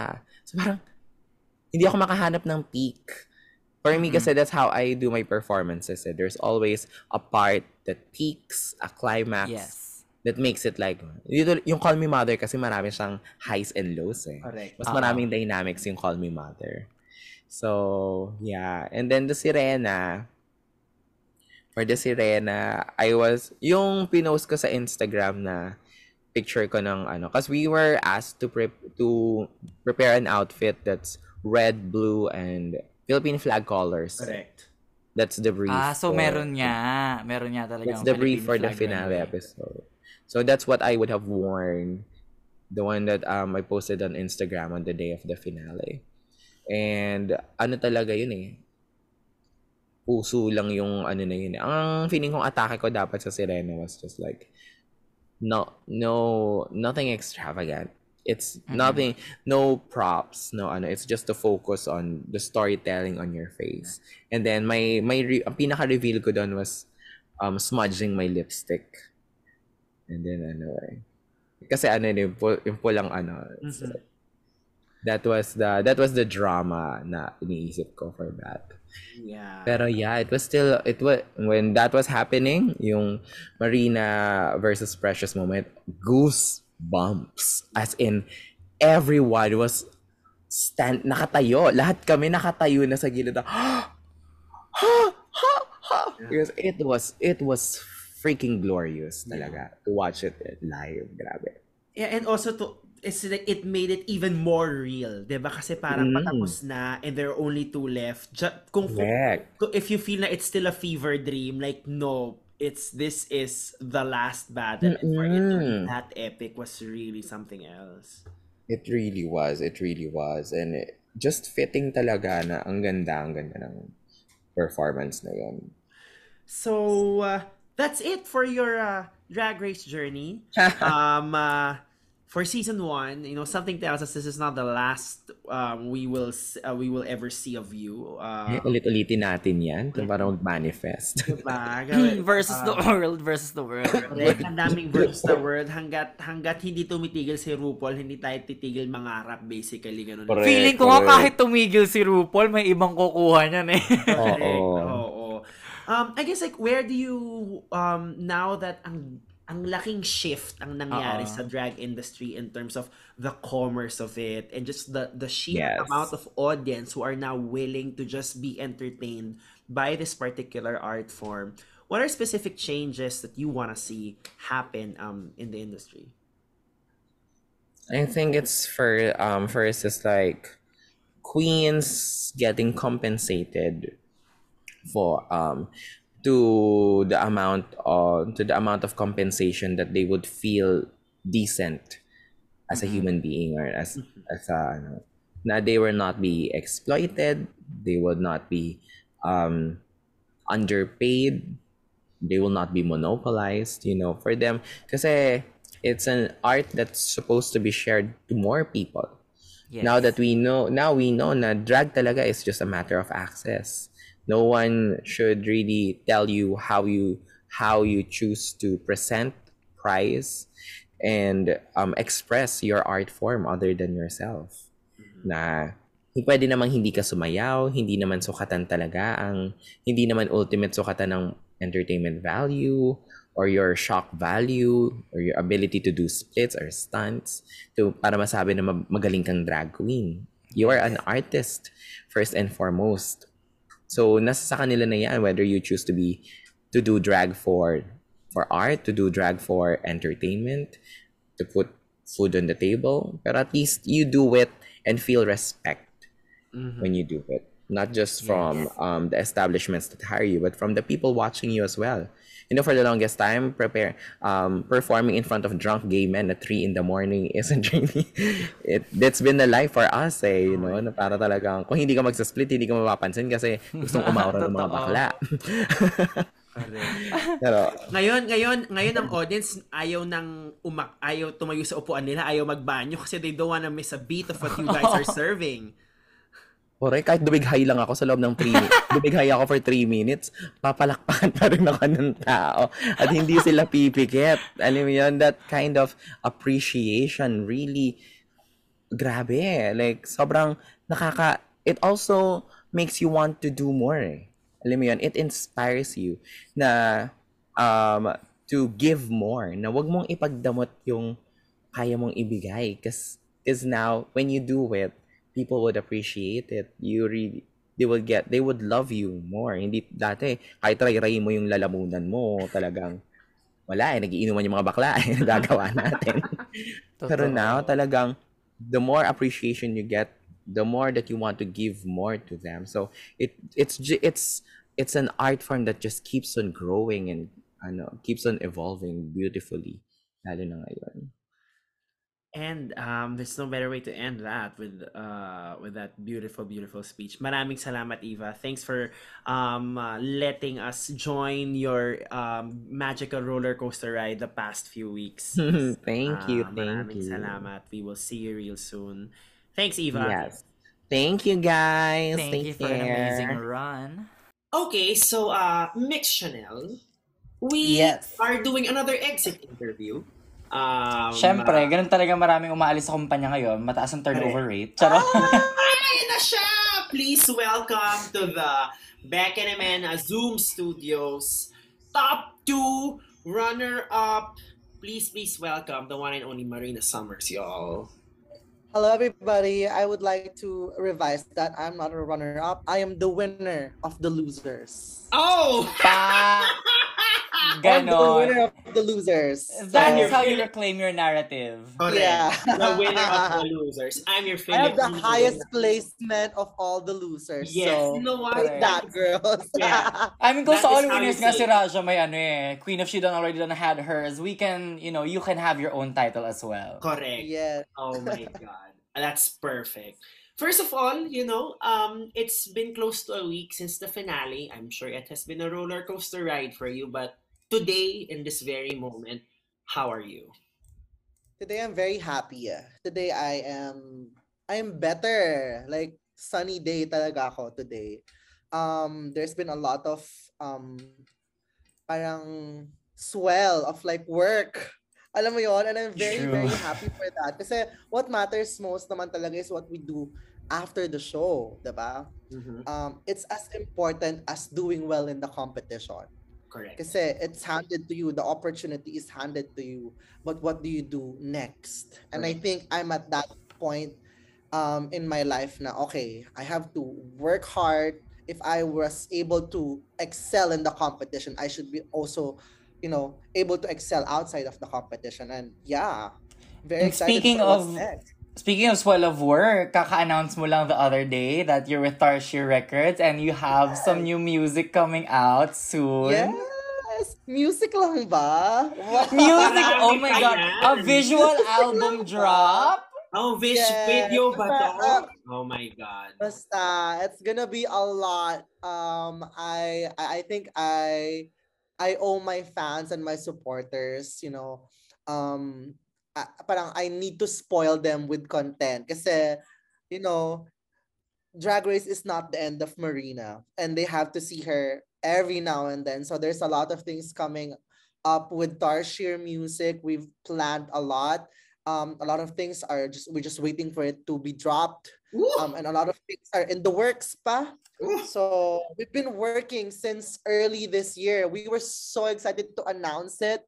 We've been Uh-huh. keeping it um for like I don't know eight months, seven months now. We're just working on all of these things. Um, and I'm very, very excited now. Finally, we're slowly, slowly releasing everything. So oh, I'm very excited. Oh my God. Ah, God, I can't wait for how that's going to be. And more importantly, for us to be able to see you perform it live. I feel like that's always part of the Marina experience, right? Like, what is the live version of this particular content drop? So, we are very excited. Okay, so since this, uh, since this is an exit interview, we look back um, at your, sabi nga sa headline ng CNN, at your unparalleled run. Um, sa, Kabog. uh, Stop it. Sabi? Sino nagsasabi? CNN, yung CNN, yung headline, Marina Summerstock's back at her unparalleled run. The adjective is unparalleled. Um, yung noun, I think it was run. I think if you check it out, that's that's how they call it. Mm. So we look Okay. back, I'll take that. yeah, we look back at, at, at this journey and just like take it all the way back. Naka-lock in kayo na by now alam Correct. namin sa Novotel Araneta. For a couple of days, you are alone with your thoughts and sabi ni Eva, minsan daw baka Bible lang ang katabi mo sa Novotel if you're lucky. But like, what's going through your head? Um, we know you to be very cerebral and also because you are a student of the game, were there particular drag race contestants na you wanted to echo their particular journey? Mhm. Um, well, um, first for the first uh, question, what was I doing during the first few days of lock-in? We weren't doing anything, honestly. Um, so I knew that was the perfect time to condition my mind Mhm. in the wave that's about to come. Para kung nagsusurfing, nagpapaddle na ako, even Yeah. before the wave comes. Yeah. um so at that moment i was conditioning myself i was writing a lot a lot of my thoughts uh, kasi wala kang kausap. Wala kang ano mo yun all the books that you you you brought parang nabasa ko na siya parang after two days ganon so wala akong ibang time but to have a lot of conversations in my head with myself. Mhm. that's something that I wasn't fully able to do before coming into the competition kasi syempre we're preparing a lot. So alam mo yung Mhm. utak namin logistics logistics creatives creatives. Pero walang like inner dialogues masyado na Yes. parang okay I, now andito na ako what I brought is what I brought what do I do next? And on so that was the perfect time for me to condition myself kasi it was a ano eh, a shocking change in lifestyle kasi we were se- sequestered sequestered yun talaga yung term ko no Uh, pero that yun talaga siya biglang hard stop on everything. Mhm. so you had to condition your mind um kasi if hindi ka pag hindi ka prepared mentally you're not gonna make it through talaga kasi it's a very hard competition. Um if there's any queen or queens that I you know parang emulate ko or like I took inspiration from um siguro strategy ni Monet Exchange um TV likability and marketability ni Alaska Mhm. and ni Trixie Mattel and yung range and track record ni Aquaria. Ooh, damn. And I think That's a, that's a great trinity. Oh my, sorry, kinalabutan ako hearing that. because Yeah. like my friends who are like serial drag race fans they always the the closest comparison to your run is basically aquarius and i think you succeeded there um but Yeah. like the strategy of monet that's so i think that's kind of like an underreported story in terms of your journey how like strategy played into it and like damn that's some Mhm. that's some next She's level a thinking queen. She's Yeah. a thinking That's queen. that's how you know she's in production, she's in marketing. like, Yeah. she is a thinking queen. So, tapos na ang ah, pagiging ah, sequestered or ang, ang lock-in. Mhm. Episode 1 is here and then Yes, lo and behold, a there's very- this infamous um, moment between you and Silhouette. Um, there's drama in front of you, around you already. First 30 minutes of the episode na establish na yung storyline yung dalawa. Correct. How did you Um, feel na yun yung parang yun yung unang binat sa in the competition? um coming into the competition, parang I I I prepared myself for the worst talaga. Um apart from, you know, ma- maboton sa challenges, apart from umuwi, alam kong may drama. And and and and for my case, it's very like, you know, al- evident siya talaga, alam ng sangkabaklaan sa Mm-mm. drag community, di ba? So I prepared myself for that kasi one way or another, with or without silhouette, I know that's gonna be brought up. Mhm. Oh, So I had okay. yeah. Okay. So, um, prepare ko na yung sarili ko for that. Um, I had, you know, a lot of like conversations in my head then kung paano ba, ano bang mangyayari kapag ganito yung nangyari. Um, not that I'm rehearsing it, it's just that, um, alam ko dapat pagpasok ko, kilala ko yung sarili ko. Mhm. Mm. Kilala ko yung mga pinagdaanan ko, kilala ko yung, alam ko, parang, alam mo yan, Marina, parang ganon. Parang kapag lagay sa akin yung, yung situation na yon I know how to respond. Um, hindi hindi ako may influence ng ng malalang emotion kasi sobrang clear na nung narrative sa utak ko na okay, ito yung nangyari, ito kang tao, ito ito yung way mo ng pag-cope, ito yung way mo ng pag pag-address sa issue na to. And actually, I wanna I wanna really commend you for how you responded in the moment. I think we got a full take of you responding, saying that um, I responded the most I could during that moment when it was all Yes. happening. You, you told that to Silhouette. I think it was such a it was such an honorable way to not defend yourself, but also not like feel sorry about yourself. Parang it's like that's like that's all I could give at that moment, and then you delivered it with Yeah. such strength um in front of him and I that was a that that was very powerful 30 minutes pa lang into the episode I guess um since we're already on the topic, skipping a little bit ahead. So how did that feel naman? Like we we saw that you and Silhouette had the resolution at the very end. How did para ano nang naramdaman mo moving forward from that resolution? Honestly, after episode 1, um, there was a light feeling na for me. Mhm. parang um, hindi ko kasi alam kung ano yung mga confessionals ni Silhouette, hindi ko alam kung ano yung mga, like for example, sa election, yung mga ganong okay banters.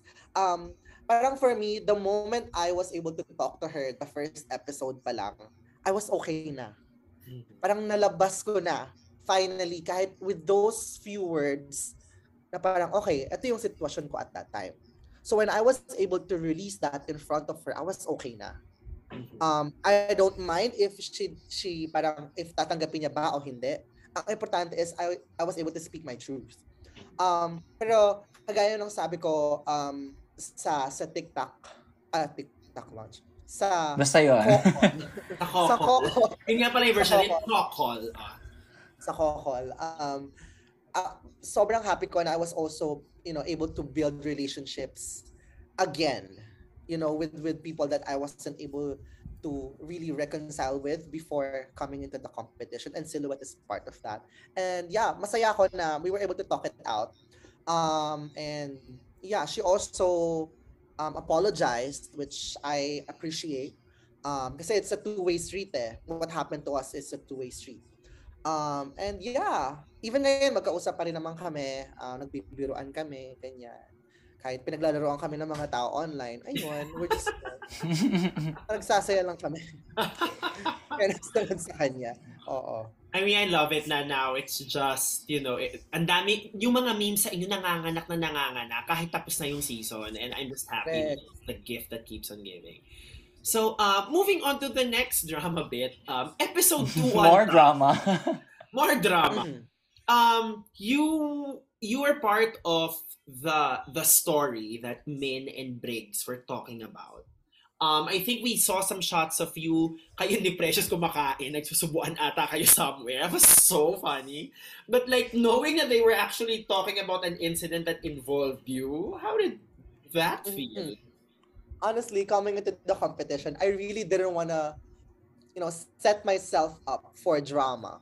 Because I know it's not going to help me in any way to win the competition. True. Pero I knew that I'm there as a TV reality star, Mm-hmm. not just a competitor. So I knew I have to give, you know, the audience and like the producers and the writers what they need to see. Um, pero at that moment, alam mo yung nasa utak ko lang, actually episode 1, episode 2, episode 3, kapag ka nababanggit yung pangalan ko, parang, oh my God, Marina is the name in everyone's lips. I love it. Parang, I love being on the center of their world. Alam mo yun? Nakaka-main character energy siya. So parang, in a sense, kahit na pinag-uusapan ako or like inaaway ako or whatnot, parang ang sarap sa feeling na, okay, um, they can't keep my name out of their mouth. So, I'm relevant. They wanna, you know, they wanna be in my story. So yeah, tag along, girls. Yeah, in a way, it was great kasi during this time, your edit was under the radar. But like, people were speaking of you. So in a way, parang story-wise, involved na involved ka pa rin, di ba? So, Oh. um, ganun talaga eh. If ganun ang, if ganun ang paandar ng, ng mga conversations. Mhm. And then of course in episode 4, you shot up into like the front end ay, episode 3. Yes, sorry. Episode. Uh, yes, of course, at episode 3, you shot up into the center of the narrative with your group, the Flex Bomb Girls and Pop Off Ate. Um, we talked about this in our previous episode um, with you, but I guess let's talk a bit more about like you as a rap stress. Where did that come from? Your your lyrical writing genius. Yeah. Honestly, yung pag-rap, I really don't know. Hindi ko alam kung bakit. bakit ko na lang siya naisip na Actually, I would have expected you to sing. Yeah, same. Um, I, well, coming into the competition, parang nakwento ko naman na to before, parang coming into the competition, meron akong rap verses, meron akong mga sing verses, kasi I knew I had to, ano, to, to give range. Pero when I was listening to the music, I knew I had to give them the, that, that Mhm. punch. Um, and like, creatively speaking then, when we, when um we were lining up the Flex Bomb Girls songs, um pinakinggan ko yung mga lyrics nila. Sabi ko, okay, walang nag-English na full na mabilis na rap. So I have to give that right before the chorus. Kasi writing-wise, that's the perfect time. Uh, that's the perfect time for a rap. Parang you have to Yes. rap and then burst sa chorus. Parang ganun siya for me when I'm writing songs. Eh. So I knew I had to do that. Um, originally, yung na-write ko na lyrics is slower. It's slower than the anticipated tempo of Pop of Ate. Um, so they gave us the MP3. Uh, the, um, I had lyrics um, prepared. Pero nung tinatry ko siyang i-rap sa Flexbomb, parang tang ina, ang bilis. so, ayun. In fairness, kinaya ko naman siya. In all fairness. kinaya ko naman siya. Parang, oh, I have this hidden skill pala. Okay, I can write songs but I never knew I could rap. Mm-hmm. Mm. So, Kagaya nga ng sabi ni, sabi ni Nina Bonina Brown, baka there's, ano, parang may black person ng inside him. I don't know. I'm not gonna say yes or no. Sini, kay Nina Bonina Brown galing yun, guys, ha? Okay. Oo, kay Nina Bonina Brown yon. I don't know. Yun ang ano, yun ang tinatawag na Marina versus the World. Charot. Marina versus Marina versus the workroom pag sa Drag Race. Correct. Maneuver's the workroom. So, episode Yeah. 5, so from an international rap stress, naging local diva ka. Um, Mm. you've, you've mentioned this to me in passing na there was more to the Sarah G moment that you had um, in terms Yeah. of like your creative input. So I guess uh, share with our listeners like how that whole um, creative process was like from receiving the script to eventually what um, you ended up performing um, come the take. Mhm. So um the only outfit that I brought um for Sarah G is the Tala outfit. And I didn't even know if that's gonna fit to Mm-mm. the song. Kasi ako parang inisip ko na yung mga possibilities nun. Okay, uh, merong pinapaprepare sa akin ng ganitong look. Saan kaya siya papatak? And I knew from then on na sa Rusical siya Mhm. papatak. Although wala yun sa brief, walang anything, but I knew na baka dun siya papatak kasi OPM diva siya, eh, diba? So, Correct. baka dun Oo. siya papatak. Hindi na naman yung snatch game kasi I have my own snatch game, diba? So, sobrang suntok sa buwan ng pagdala ko ng tala outfit. Tapos biglang tala rin yung yung yung yung yung theme ng song. Yes. Pero when I was looking at the script, uh, I was scanning through the script, kita ko yung mga characters nila. Ang daming gimmicks, ang daming, ano yun, parang, ay, may props, ay, merong stage, may mga stage play, ganyan-ganyan. Pagdating sa akin, parang lyrics lang ng song and then yung description, dance alatala. So parang, Ala, parang ala pa. wait. Okay. wait, so that's it?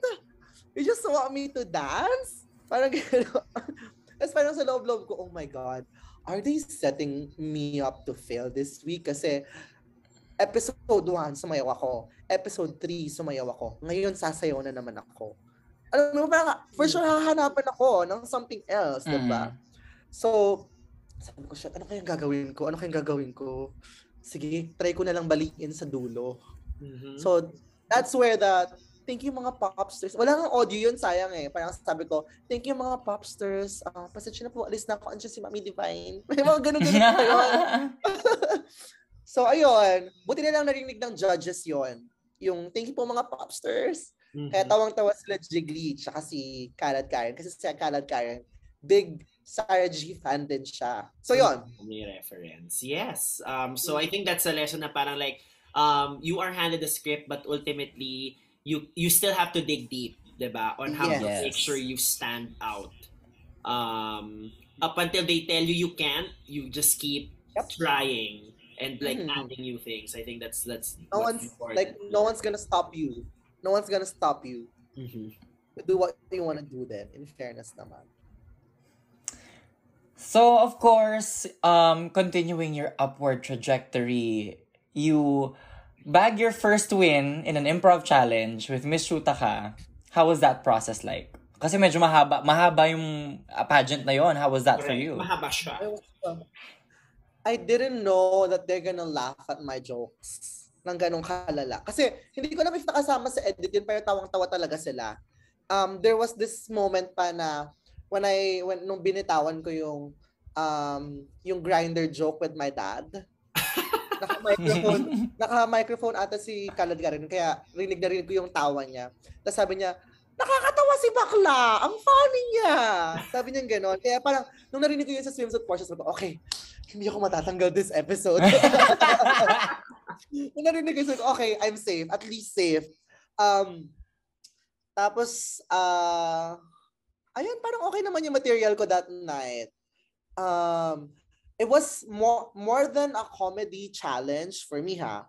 That episode was a writing challenge. That's true. yes. Actually, a big part. If, if we look back, a big part of the voiceovers, those like you have to, you had to Yeah. write those first. That's Diba? right. In a very short span of time kasi we have to record it pa. Alam mo yun? Mm-mm. Um, ayun, so we have to write a lot in that episode. Um, intro, voiceovers, tapos meron pang question and answer, alam mo yon So, there's a lot of writing involved in that. And yung mga VO, that's something you cannot take back na when you're on Mhm. stage kasi Correct. recorded na siya. Diba? So, um, the only uh, thing na lang na you can improv in at is when you're on stage. Diba? Mhm. Pero a huge part of it, talagang ano na. So, So am I yeah, correct in masaya ako. Am I correct in assuming na when you are writing vo- those voiceovers, essentially kanya-kanya kayo and you don't consult each other because technically may weight na yun sa challenge, di ba? Mm-mm. Mhm. Um yes, definitely. Pero syempre here and here and parang every now and then nagtutulungan kami. Eva, kay Eva galing yung ano um paservi paservice ni Ellen. Kasi um initially yung pangalan nun is parang scholar ni Adarna. Parang ganyan. Mm. Parang scholar ng ba ah, parang, parang scholar ni Ellen ata. Parang scholar ng bayan. Parang ganun yung yung ano ko. Yung- kasi nga pang pang U-Belt boys, 'di ba? Correct. Parang- Pero sabi ni Iba, parang mas bagay yung ganito sis. Ay, okay, go push. Ganon. Tutulungan, well, kami ni Eva. Kasi tutulungan talaga kami. At any given time na may opportunity kami na magtulungan, nagtutulungan talaga kami. Ayun. I love And yung yung pink look, um, it was Yeah. the perfect it was the perfect time for me to wear that. Yeah. Kasi hinahanapan na ako ni Paolo ng paddings, ng corset, ng everything.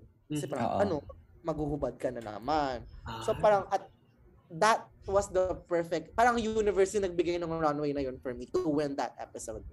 Kasi, um, hindi kasi alam ng production ko ano yung susuot namin eh. Which is, Mm. I'm, I'm, sa totoo lang, I mean, we, we hear this sa US, right?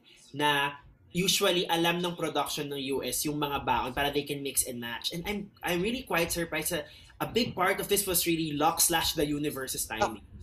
Yeah, hindi, like, as in talagang nung time na yon mukha ko lang yung kita sa runway. And I, we were given a, parang hindi ko alam kung ilang minutes, parang 30 minutes to change into our pink runway or an hour. And I had to redo my makeup to make it more porcelain, more pinkish. Kasi kakagaling ko lang sa pageant, di ba? Yung pageant sobrang bronzy ko. Sobrang bronze, ganyan. So, I used that time to really elevate and like give them something new. And Mhm. that was the perfect runway to do that at that specific time. Yeah. I mean, I think to most people, that's when you started to not become under the radar anymore. Oo. Not just in terms of the badge, but in terms of like versatility. Um, I Mhm. think that's really when it all changed. Which now, you know, we fast forward to episode six, which is Snatch Game. I mean, this is the very first Snatch Game in Drag Race Philippines. So wala pang blueprint, wala pang template, you don't know what's going to be funny. But after accomplishing that, pag pag pag pagsabi ng cut sa sa Snatch Game, headspace wise nasaan ka nun? Um, I know it's gonna break the internet. Mm. I knew it was gonna break Okay. the internet. Yeah. Um, and at that moment, sabi ko, putang ina, sobrang, sobrang, alam mo, another, another, another great timing ng universe for me.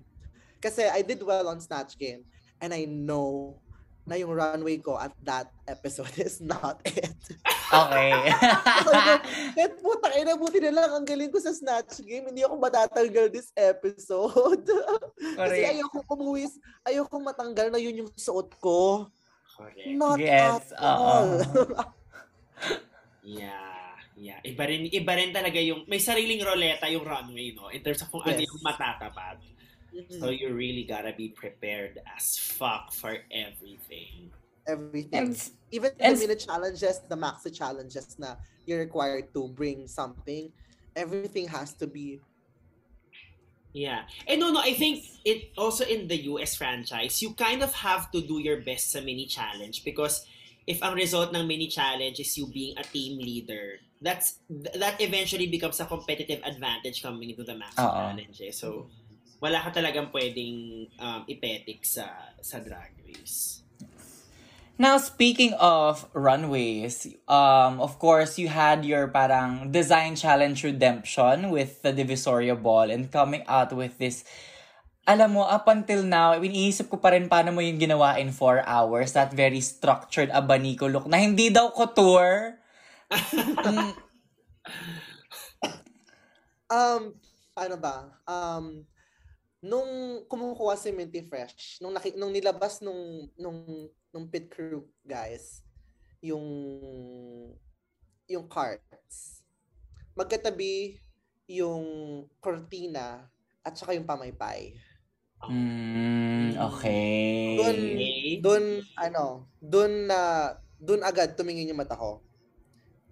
And pinagdadasal ko nung kumukuha si Minty Fresh, sana wag niyang kunin, sana wag niyang kunin, sana wag niyang kunin. Ganon. Kasi first of all, feeling ko ang, s- um, my color story is really strong. Mm-mm, I like yes. giving color. Um, I like coordinating colors. Um, and number two, I wanna, I wanna make my outfit parang, paano ba? Um, gusto kong itaas yung difficulty level. Ng, wow, um, grabe. difficulty level nung nung nung garment ko. And of course, I want to stay in on brand. Yes. So, nung nakita ko yung colors dun, okay, sana narinig ko, okay, fiesta, samba, alam mo yon parang uh, a, a big take off from my first design challenge. It's the inspired pa rin of my first design challenge, but way, way, way better. Um, so, nung, nung, kapag si Minty Fresh, dumiretso ako doon. Para kunin yung pamaypay at saka yung cortina. I don't mind kung ano yung makuha ng ibang girls, kung kunin nila lahat ng, ng, ng, ng mga gamit. Basta makuha ko yung dalawang key materials na yon happy na ako. And I was able to get that. So, sobrang happy ako. Um, initially, meron pa akong gagawin dapat na backdress eh. Yung parang, pamay, ah, parang payong na Aha. malaki. Parang gano'n. Pero sabi ko, okay, parang wag na. Parang edit. Okay, edit, okay na yung Oo. difficulty level. Oo, Oo. parang sabi ko, okay, kailangan. Kasi syempre sa mga national costumes, sa mga piyesta, may mga gumaganon, di ba? Correct. Totoo. So, I saw that how I saw how that played to other girls in the other franchises and it didn't play well. Um, yung mga back backdress na malalaki ganyan. Oo. So um I knew I had to edit the look. Um and ayun. Successful naman, very much. Cool. Yeah. And Very sobrang, true. sobrang kinakabahan ako noon kasi yung base na na na pinaggawan ko nung dress is stretch. It was all glued into that stretch fabric. So, syempre pag tinanggal mo sa mannequin yun, mag-ano siya, maglalump siya na ganyan. So, Ah. kakalas yung, kakalas yung pagkakadikit, 'di ba? Aha. So, yun yung, yun yung worry ko. Parang, shit, kakalas ba yung mga abani ko? Thank God, hindi. Um, nagkanda paso-paso yung kamay ko dun sa glue gun, but it was worth it. Ab hanggang ngayon, buo pa rin yung damit. So, I Yes! knew, uh, Sina- sumayaw ka na in it sa sa aming viewing party. So talagang it has stood the test of time. Very yeah, it's, it's, it's, it's wearable. It's wearable. correct. It's not a one-time thing that you can redo. Ah, well, it, that's a perfect segue into my next question, which is the makeover challenge, where you know you were told The that- one challenge to that wear. broke your streak that broke your streak of Correct. high placements. Correct. Questionably. questionably, I think kung nagtuloy-tuloy ito, katapat mo na I believe si Jinx Monsoon sa kanyang season 5 high streak. But you know what? We can't always have nice things. Um, but Well, in my head, I was high at that moment. I was high. Yeah. Um. uh, and of course, it's not RTW. It's resorts. correct. wear. Sabi nga sa Aha, race change correct. at Alaska, it's resort, Aha. mama. Oo. Si Alaska na asawa Let's mo na get pala ngayon. Our words together, baby.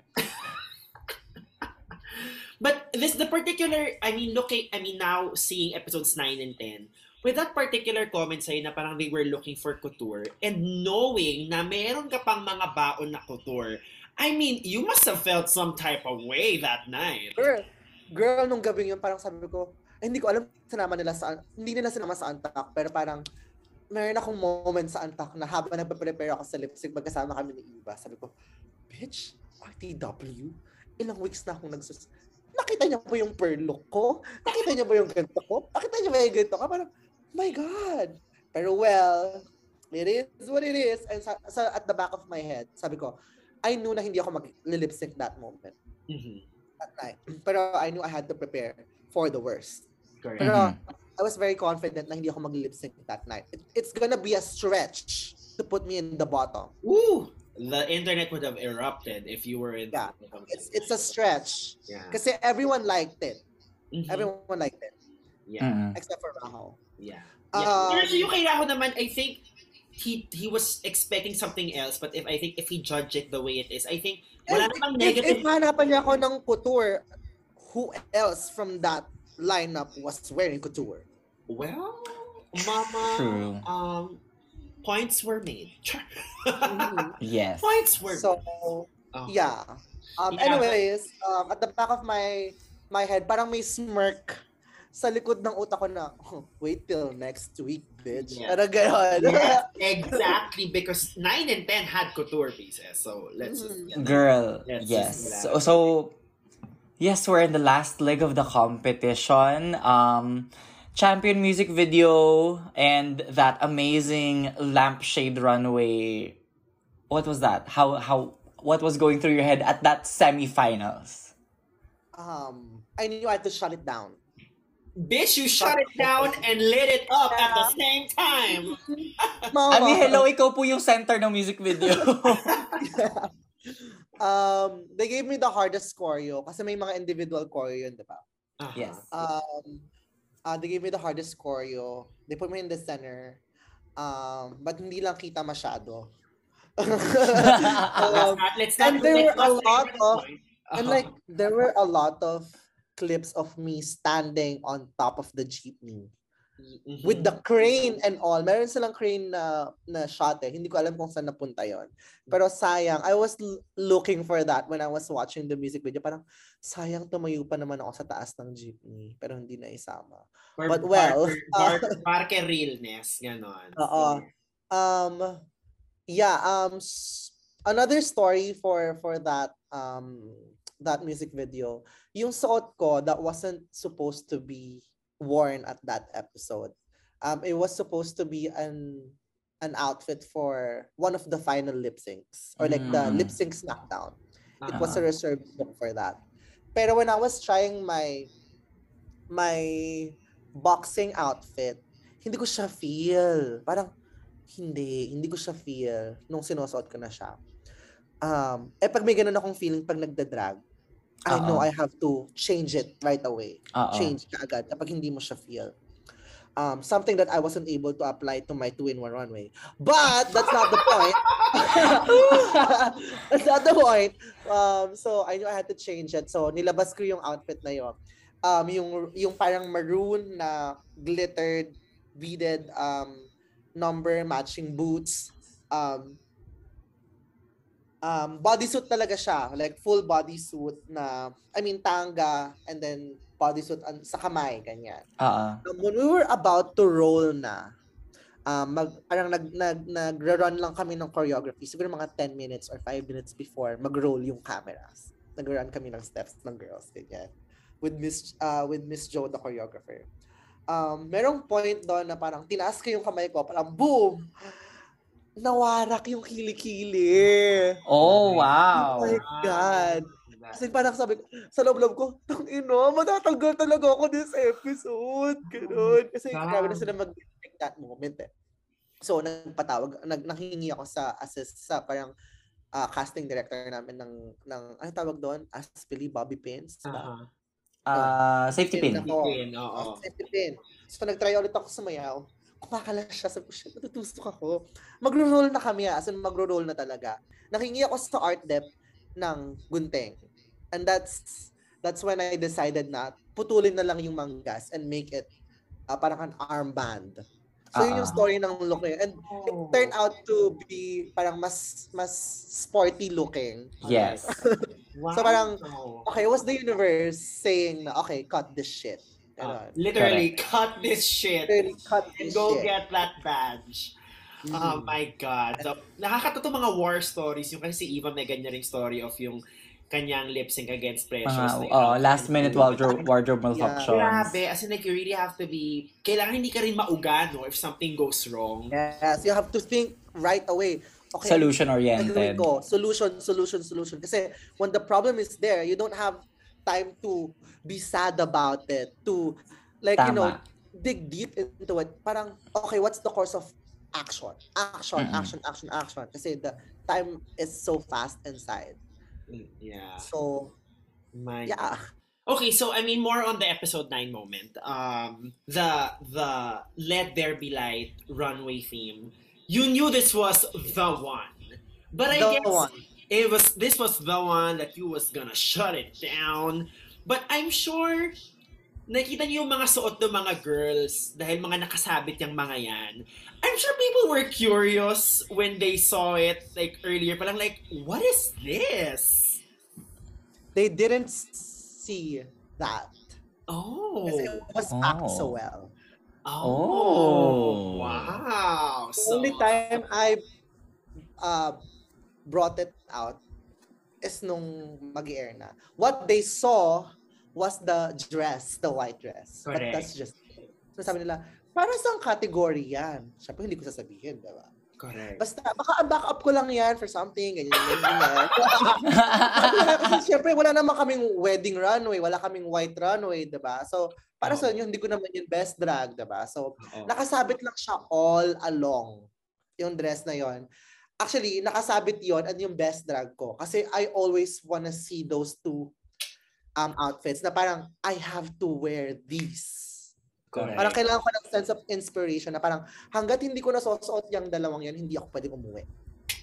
Fuck! I mean, I just like, sorry, I'm a big fan kasi of manifesting law of attraction. Yes. Like, True. Seeing, seeing these actual like tactics that you executed, ilagay mo dyan para makita mo, para ma-envision mo yung sarili mo hanggang dulo. Like, it, it's so inspiring. So, to the kids, or to just anyone who who plans on on auditioning for next season, I hope you've been taking notes all season long sa aming mga insider scoop because Yeah. these are some next level shit for for um as, ayan si Mick Chanel po ay tumuturo Ha? Ano? What? It helped a lot talaga as in parang internal narratives or like mm, um dialogues na parang okay, I'm gonna I'm gonna do this. I'm, I have to do this. It help it helps a lot as in. Kasi walang ibang magma-motivate sa'yo doon, girl, kung hindi yung sarili mo. Unless you have a friend like Eva, parang Ah. ganon. Kasi ako, I was, we were very lucky enough na nandun kami ni Eva kasi meron kaming, kaming magkasangga. Uh, but yeah, um, that runway, I knew I had to wear that. Yeah. As in, um, it was a, it was a gown made by an Iloilo designer. Wow. So it was flown, flown, flown? Flonen. It was flown in from Iloilo to Manila Aha. a few days before we go into the ano, to Oh. the to the to the lock-in. Yes. And pinick up ko yon sa Cebu Pacific. Oh my Pinick Oh, up wow. ko yon sa airport. Oh, Yeah. wow. So yung buong araw ko, parang half nung araw ko was consumed by that. And alam mo, kapag kapalapit na ng palapit yung lock-in, the days get shorter and kailangan mas marami kang gawin. So, Mm-mm. that day alone, parang it was meant for that. So parang, my God, sana, sana kasha sa akin. Sana, alam mo yun, parang meron ganun, sana perfect sa height ng heels na isusuot ko. And I, and I went home carrying that huge box. Um, pagka, and, and mind you, hindi ko pa natatapos yung, yung, yung LED hat na to. Kasi I had to wait for the dress. Yeah, I had to wait for the dress to be able to see ano yung babagay na tela na gagamitin ko Oo. dun sa lampshade. God. Yeah, so like ilang days na lang yon. So, um, pagdating na pagdating ng dress, ang una kong ginawa, sinukat ko siya with corset all alone sa ba- sa, sa maliit na apartment ko. So, nung pagkasuot ko, umiyak talaga ako nung nag-fit siya. Wow. Parang, ina, there's no turning back kapag ka ito hindi kasya sa akin. Oh my God. Wala, hindi ko siya may susuot. Parang Sayang gano'n. naman pag hindi na Pero um, Sir John Reyes of Kizora was his his he and his team were so phenomenal. Like parang yun yung isa sa mga strategies din eh na parang naisip ko na okay, if I have to wear something like this, it has to be a wedding designer. Mm-mm. Kasi Oh. sanay sila sa one-time fitting, send this dress to, you know, uh, uh, uh, bride from, from I don't know where, like, Correct. alam yun, sanay sila sa ganon. So that's, grabe, you know, sorry, grabe yung mga yung part mong like tips. Eh, parang gusto, parang feeling ko gusto ko nang sumali ng drag race. Parang ma-apply ko yung mga ginawa.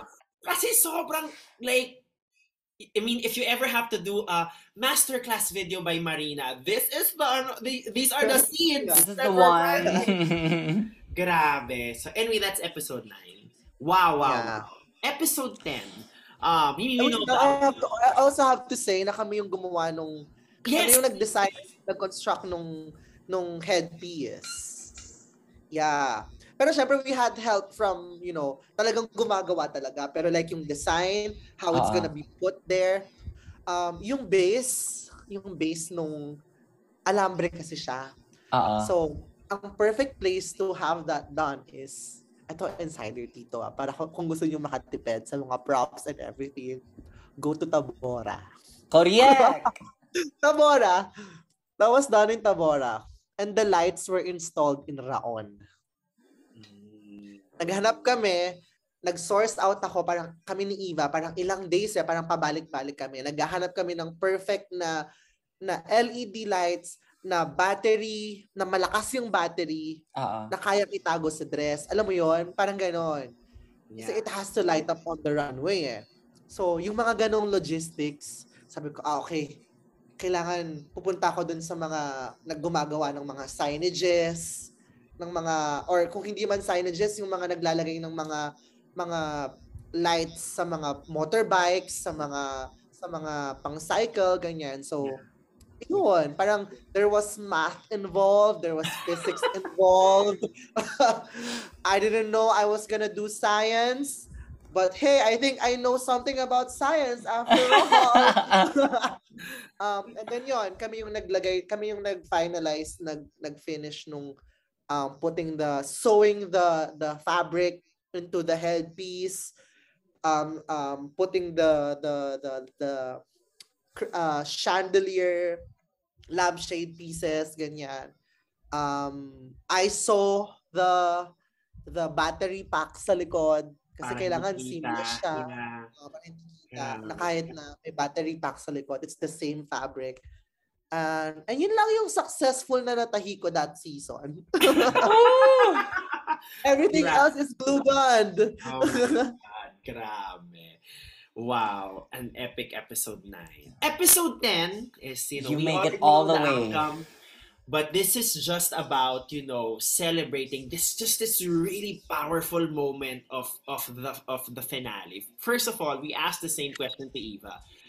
If you got Sissy that walk, what was like some of the like, broad strokes, ano yung atake mo doon?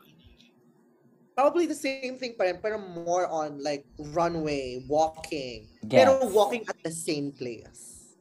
That's parang, Mm. lalakad ako parang doon sa place. Tapos parang, titingin ako sa kabilang, sa right side, left side. Di ba? Alam mo, parang runway model, parang at place. Parang Correct. something ganon. Kasi may nag-trending na ganon eh, na, na, na girl na ginagawa niya yun. And like, the internet were crazy about it.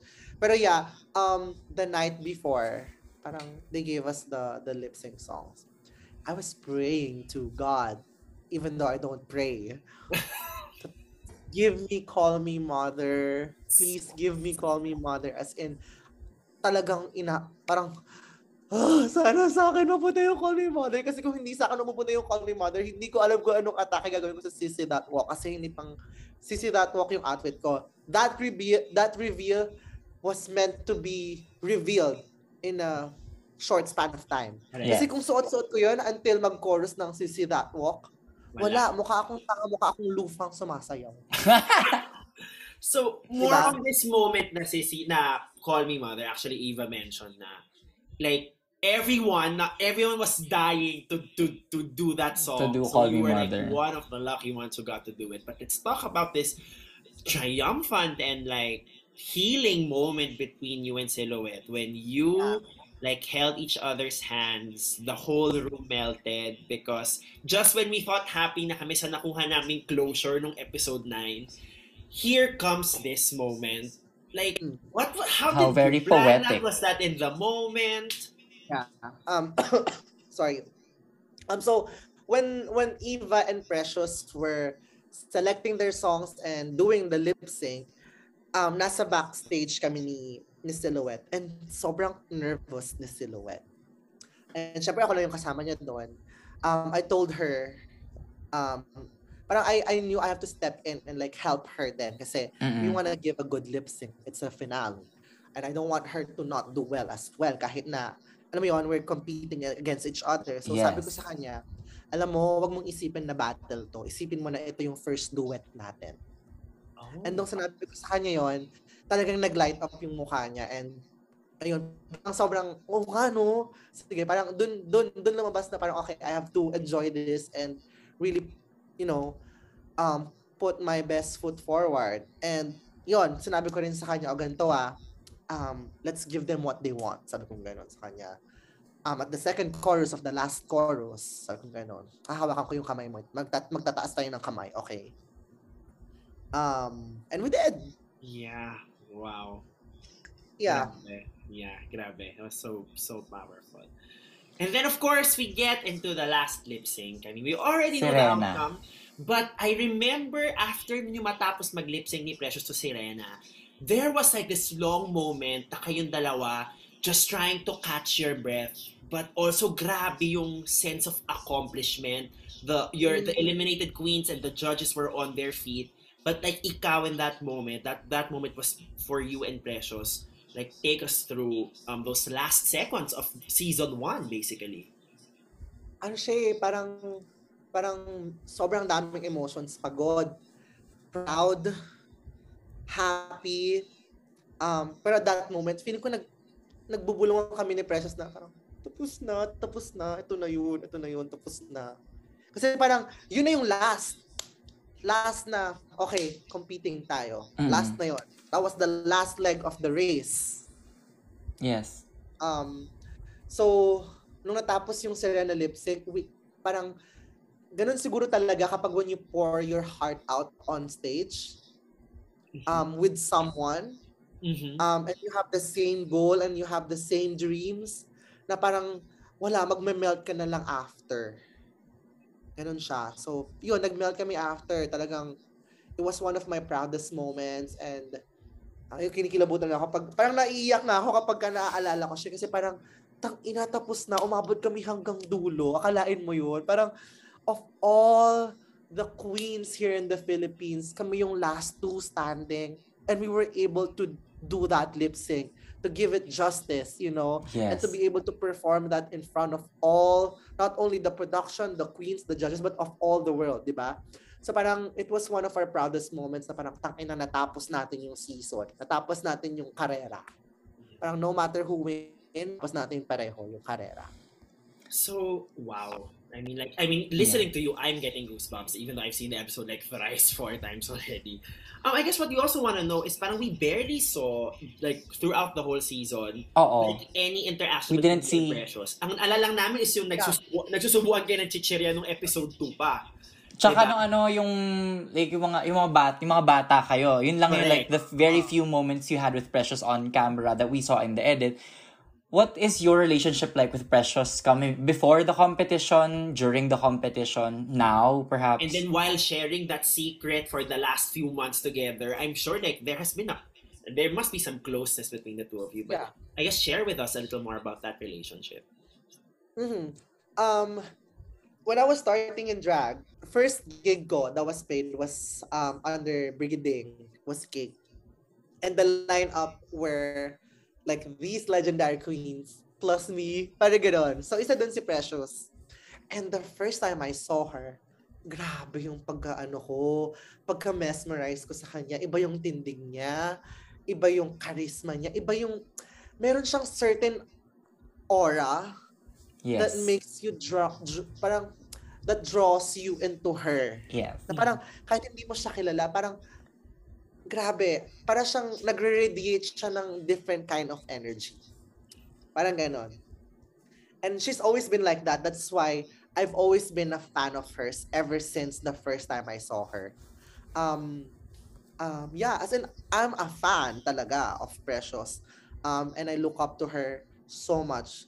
Um, in terms of like performance, um, grabe siya mag-perform talaga. And her heart is, you know, the name it's the Yeah. name speaks for herself. It's it's her heart is very precious talaga. Before the competition, nagkakaroon kami ng mga conversation kami nila Eva, kami nila, nila Prince, parang sa tingin niyo sino yung mga magagaling matat- matitinding kalaban natin. So, syempre sila always meron silang mga opinions na I think parang parang common knowledge siya before eh. Na Parang okay, syempre Brigading, Vinyas, alam natin yung mga yan like very strong household names in terms of like the drag scene here in the Philippines. Pero I I've always had like a consistent name na lagi kong binabanggit na kapag tinatanong kung sino sa tingin mo makakalaban mo, it's always Precious. Mm-hmm. It's always it's it's it's it, si Precious talaga. Um I mean no shade to like Eva and Prince but I know na kailangan namin magkasama-sama until the end pero I know Precious is the one to beat talaga. Yeah. Um, so coming into the competition, yun nga, na-prove ko sa sarili ko na okay, tama yung putog ko. Siya nga. Pero, more than competing with each other, parang kaming girls, naging, naging support system kami to each other. eh. And yung rooms kasi namin ni Precious, adjacent to each other. And kami yung pinakadulong rooms. Mm-mm. Oh. Kami yung pinakamalayo sa lahat. So, every now and then, kapag ka morning, kami yung unang mag-good morningan sa each other. Kapag ka mag, mag-sneak in kami ng mga konting chika-chikahan, ganyan, bumukas kami ng pinto, kami yung magkakakitaan. So, yun. Um, even during the competition, hanggang patagal ng patagal ng patagal, um, mas nasusolidify yung friendship namin ni Precious and how I idolize her and how she idolizes me back. Aww. Parang meron ganong, meron ganong, sorry. Meron kaming ganong relationship ni Precious na parang, even siya eh, parang she, she told me in one of the episodes na tinanong nila ako kung sino sa tingin ko yung magiging kalaban, matinding kalaban ko. Ikaw yung sinabi ko. Sabi niya ganon. So parang we have the same mutual feeling. Parang may tele, parang meron kaming, um, ano tawag doon? Telepathy sa utak namin, okay, kaming dalawa yung magbabanggaan hanggang dulo. Parang may ganun kaming feeling. Um, tapos minsan nagkakatingin na kami, top 2, top 2. Gagano Oh kami my dalawa. God! Pero kami ah, gano'n, meron kami gano'ng manifestation sa, parang, yeah, top 2 ah. Top 2, top 2. Tapos maghawa kami ng kamay, ganyan. Um, and, ayun, as the days go by, actually, nung, nung we were preparing for the last episode, talagang nag-GV talks lang, nag-iiyakan kaming dalawa sa tapat ng doors namin. Parang, tang ina, umabot tayo dito, ate. Nag-iyakan talaga kami. Kami parang naging support system kami. And true enough, na nangyari yung top 2. And then, up until the crowning moment, kami lang yung nag-share nung, nung, nung, nung, nung, nung idea na parang, okay, meron pa kaming pinangahawakang dalawa up until that crowning moment. Um, and feeling ko parehas kami ng feeling na we're anticipating, you know, the crown. So, we share the same experience of like, um, the anxiety siguro, the the the uncertainty of what what Mhm. what lies in our future kasi everyone else parang they knew na eh na okay they're out of the game. Um sorry. So, um kami ni Precious apart from not knowing what happened on the show on the episodes, we don't know kung ano yung fate namin. yeah. So we've been, kami yung dalawang pinakamatagal na nag-hold sa, sa, sa, paano ba, sa, sa standing namin Yeah. in the yeah. competition. So, feeling ko yun din yung isang bagay na talagang nagpatibay sa friendship namin ni Precious is because every, ever since, parang, parang we share the same story, we share the same um, path. Parang ganon. Yeah. Yeah.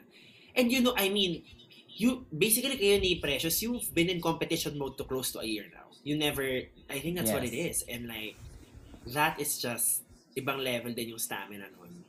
But I also just want to take this time to just like really congratulate you. Like what we mentioned earlier, unparalleled run. It really is something. Yes. You Thank tick, you. you tick so many boxes. The looks, the performance, the comedy, the drama.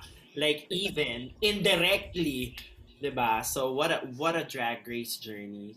And uh, Yeah. thank you, And people Marina. just want to see even more of you now. Yeah. Like- uh, uh, yeah. Actually, sobrang thankful ko ngayon kasi um, even though I'm not the Filipino winner, I am the Filipinos winner. Yes. Yeah, because Yeah. So parang parang nabasa ko yung tweet na yun, parang um parang two days after nabasa ko yung tweet na yun, yun yung first time kong umiyak after the Aw. quarantine. yeah, like that day, doon ko siya process na okay, I didn't win, but I won a lot of hearts, a lot of support um, from the competition. And more than anything else, you know, parang more than the crown, more than the prize, parang I need that eh, that boost na parang, okay, what are you gonna do after this? And that's what I needed. And I got that. yeah.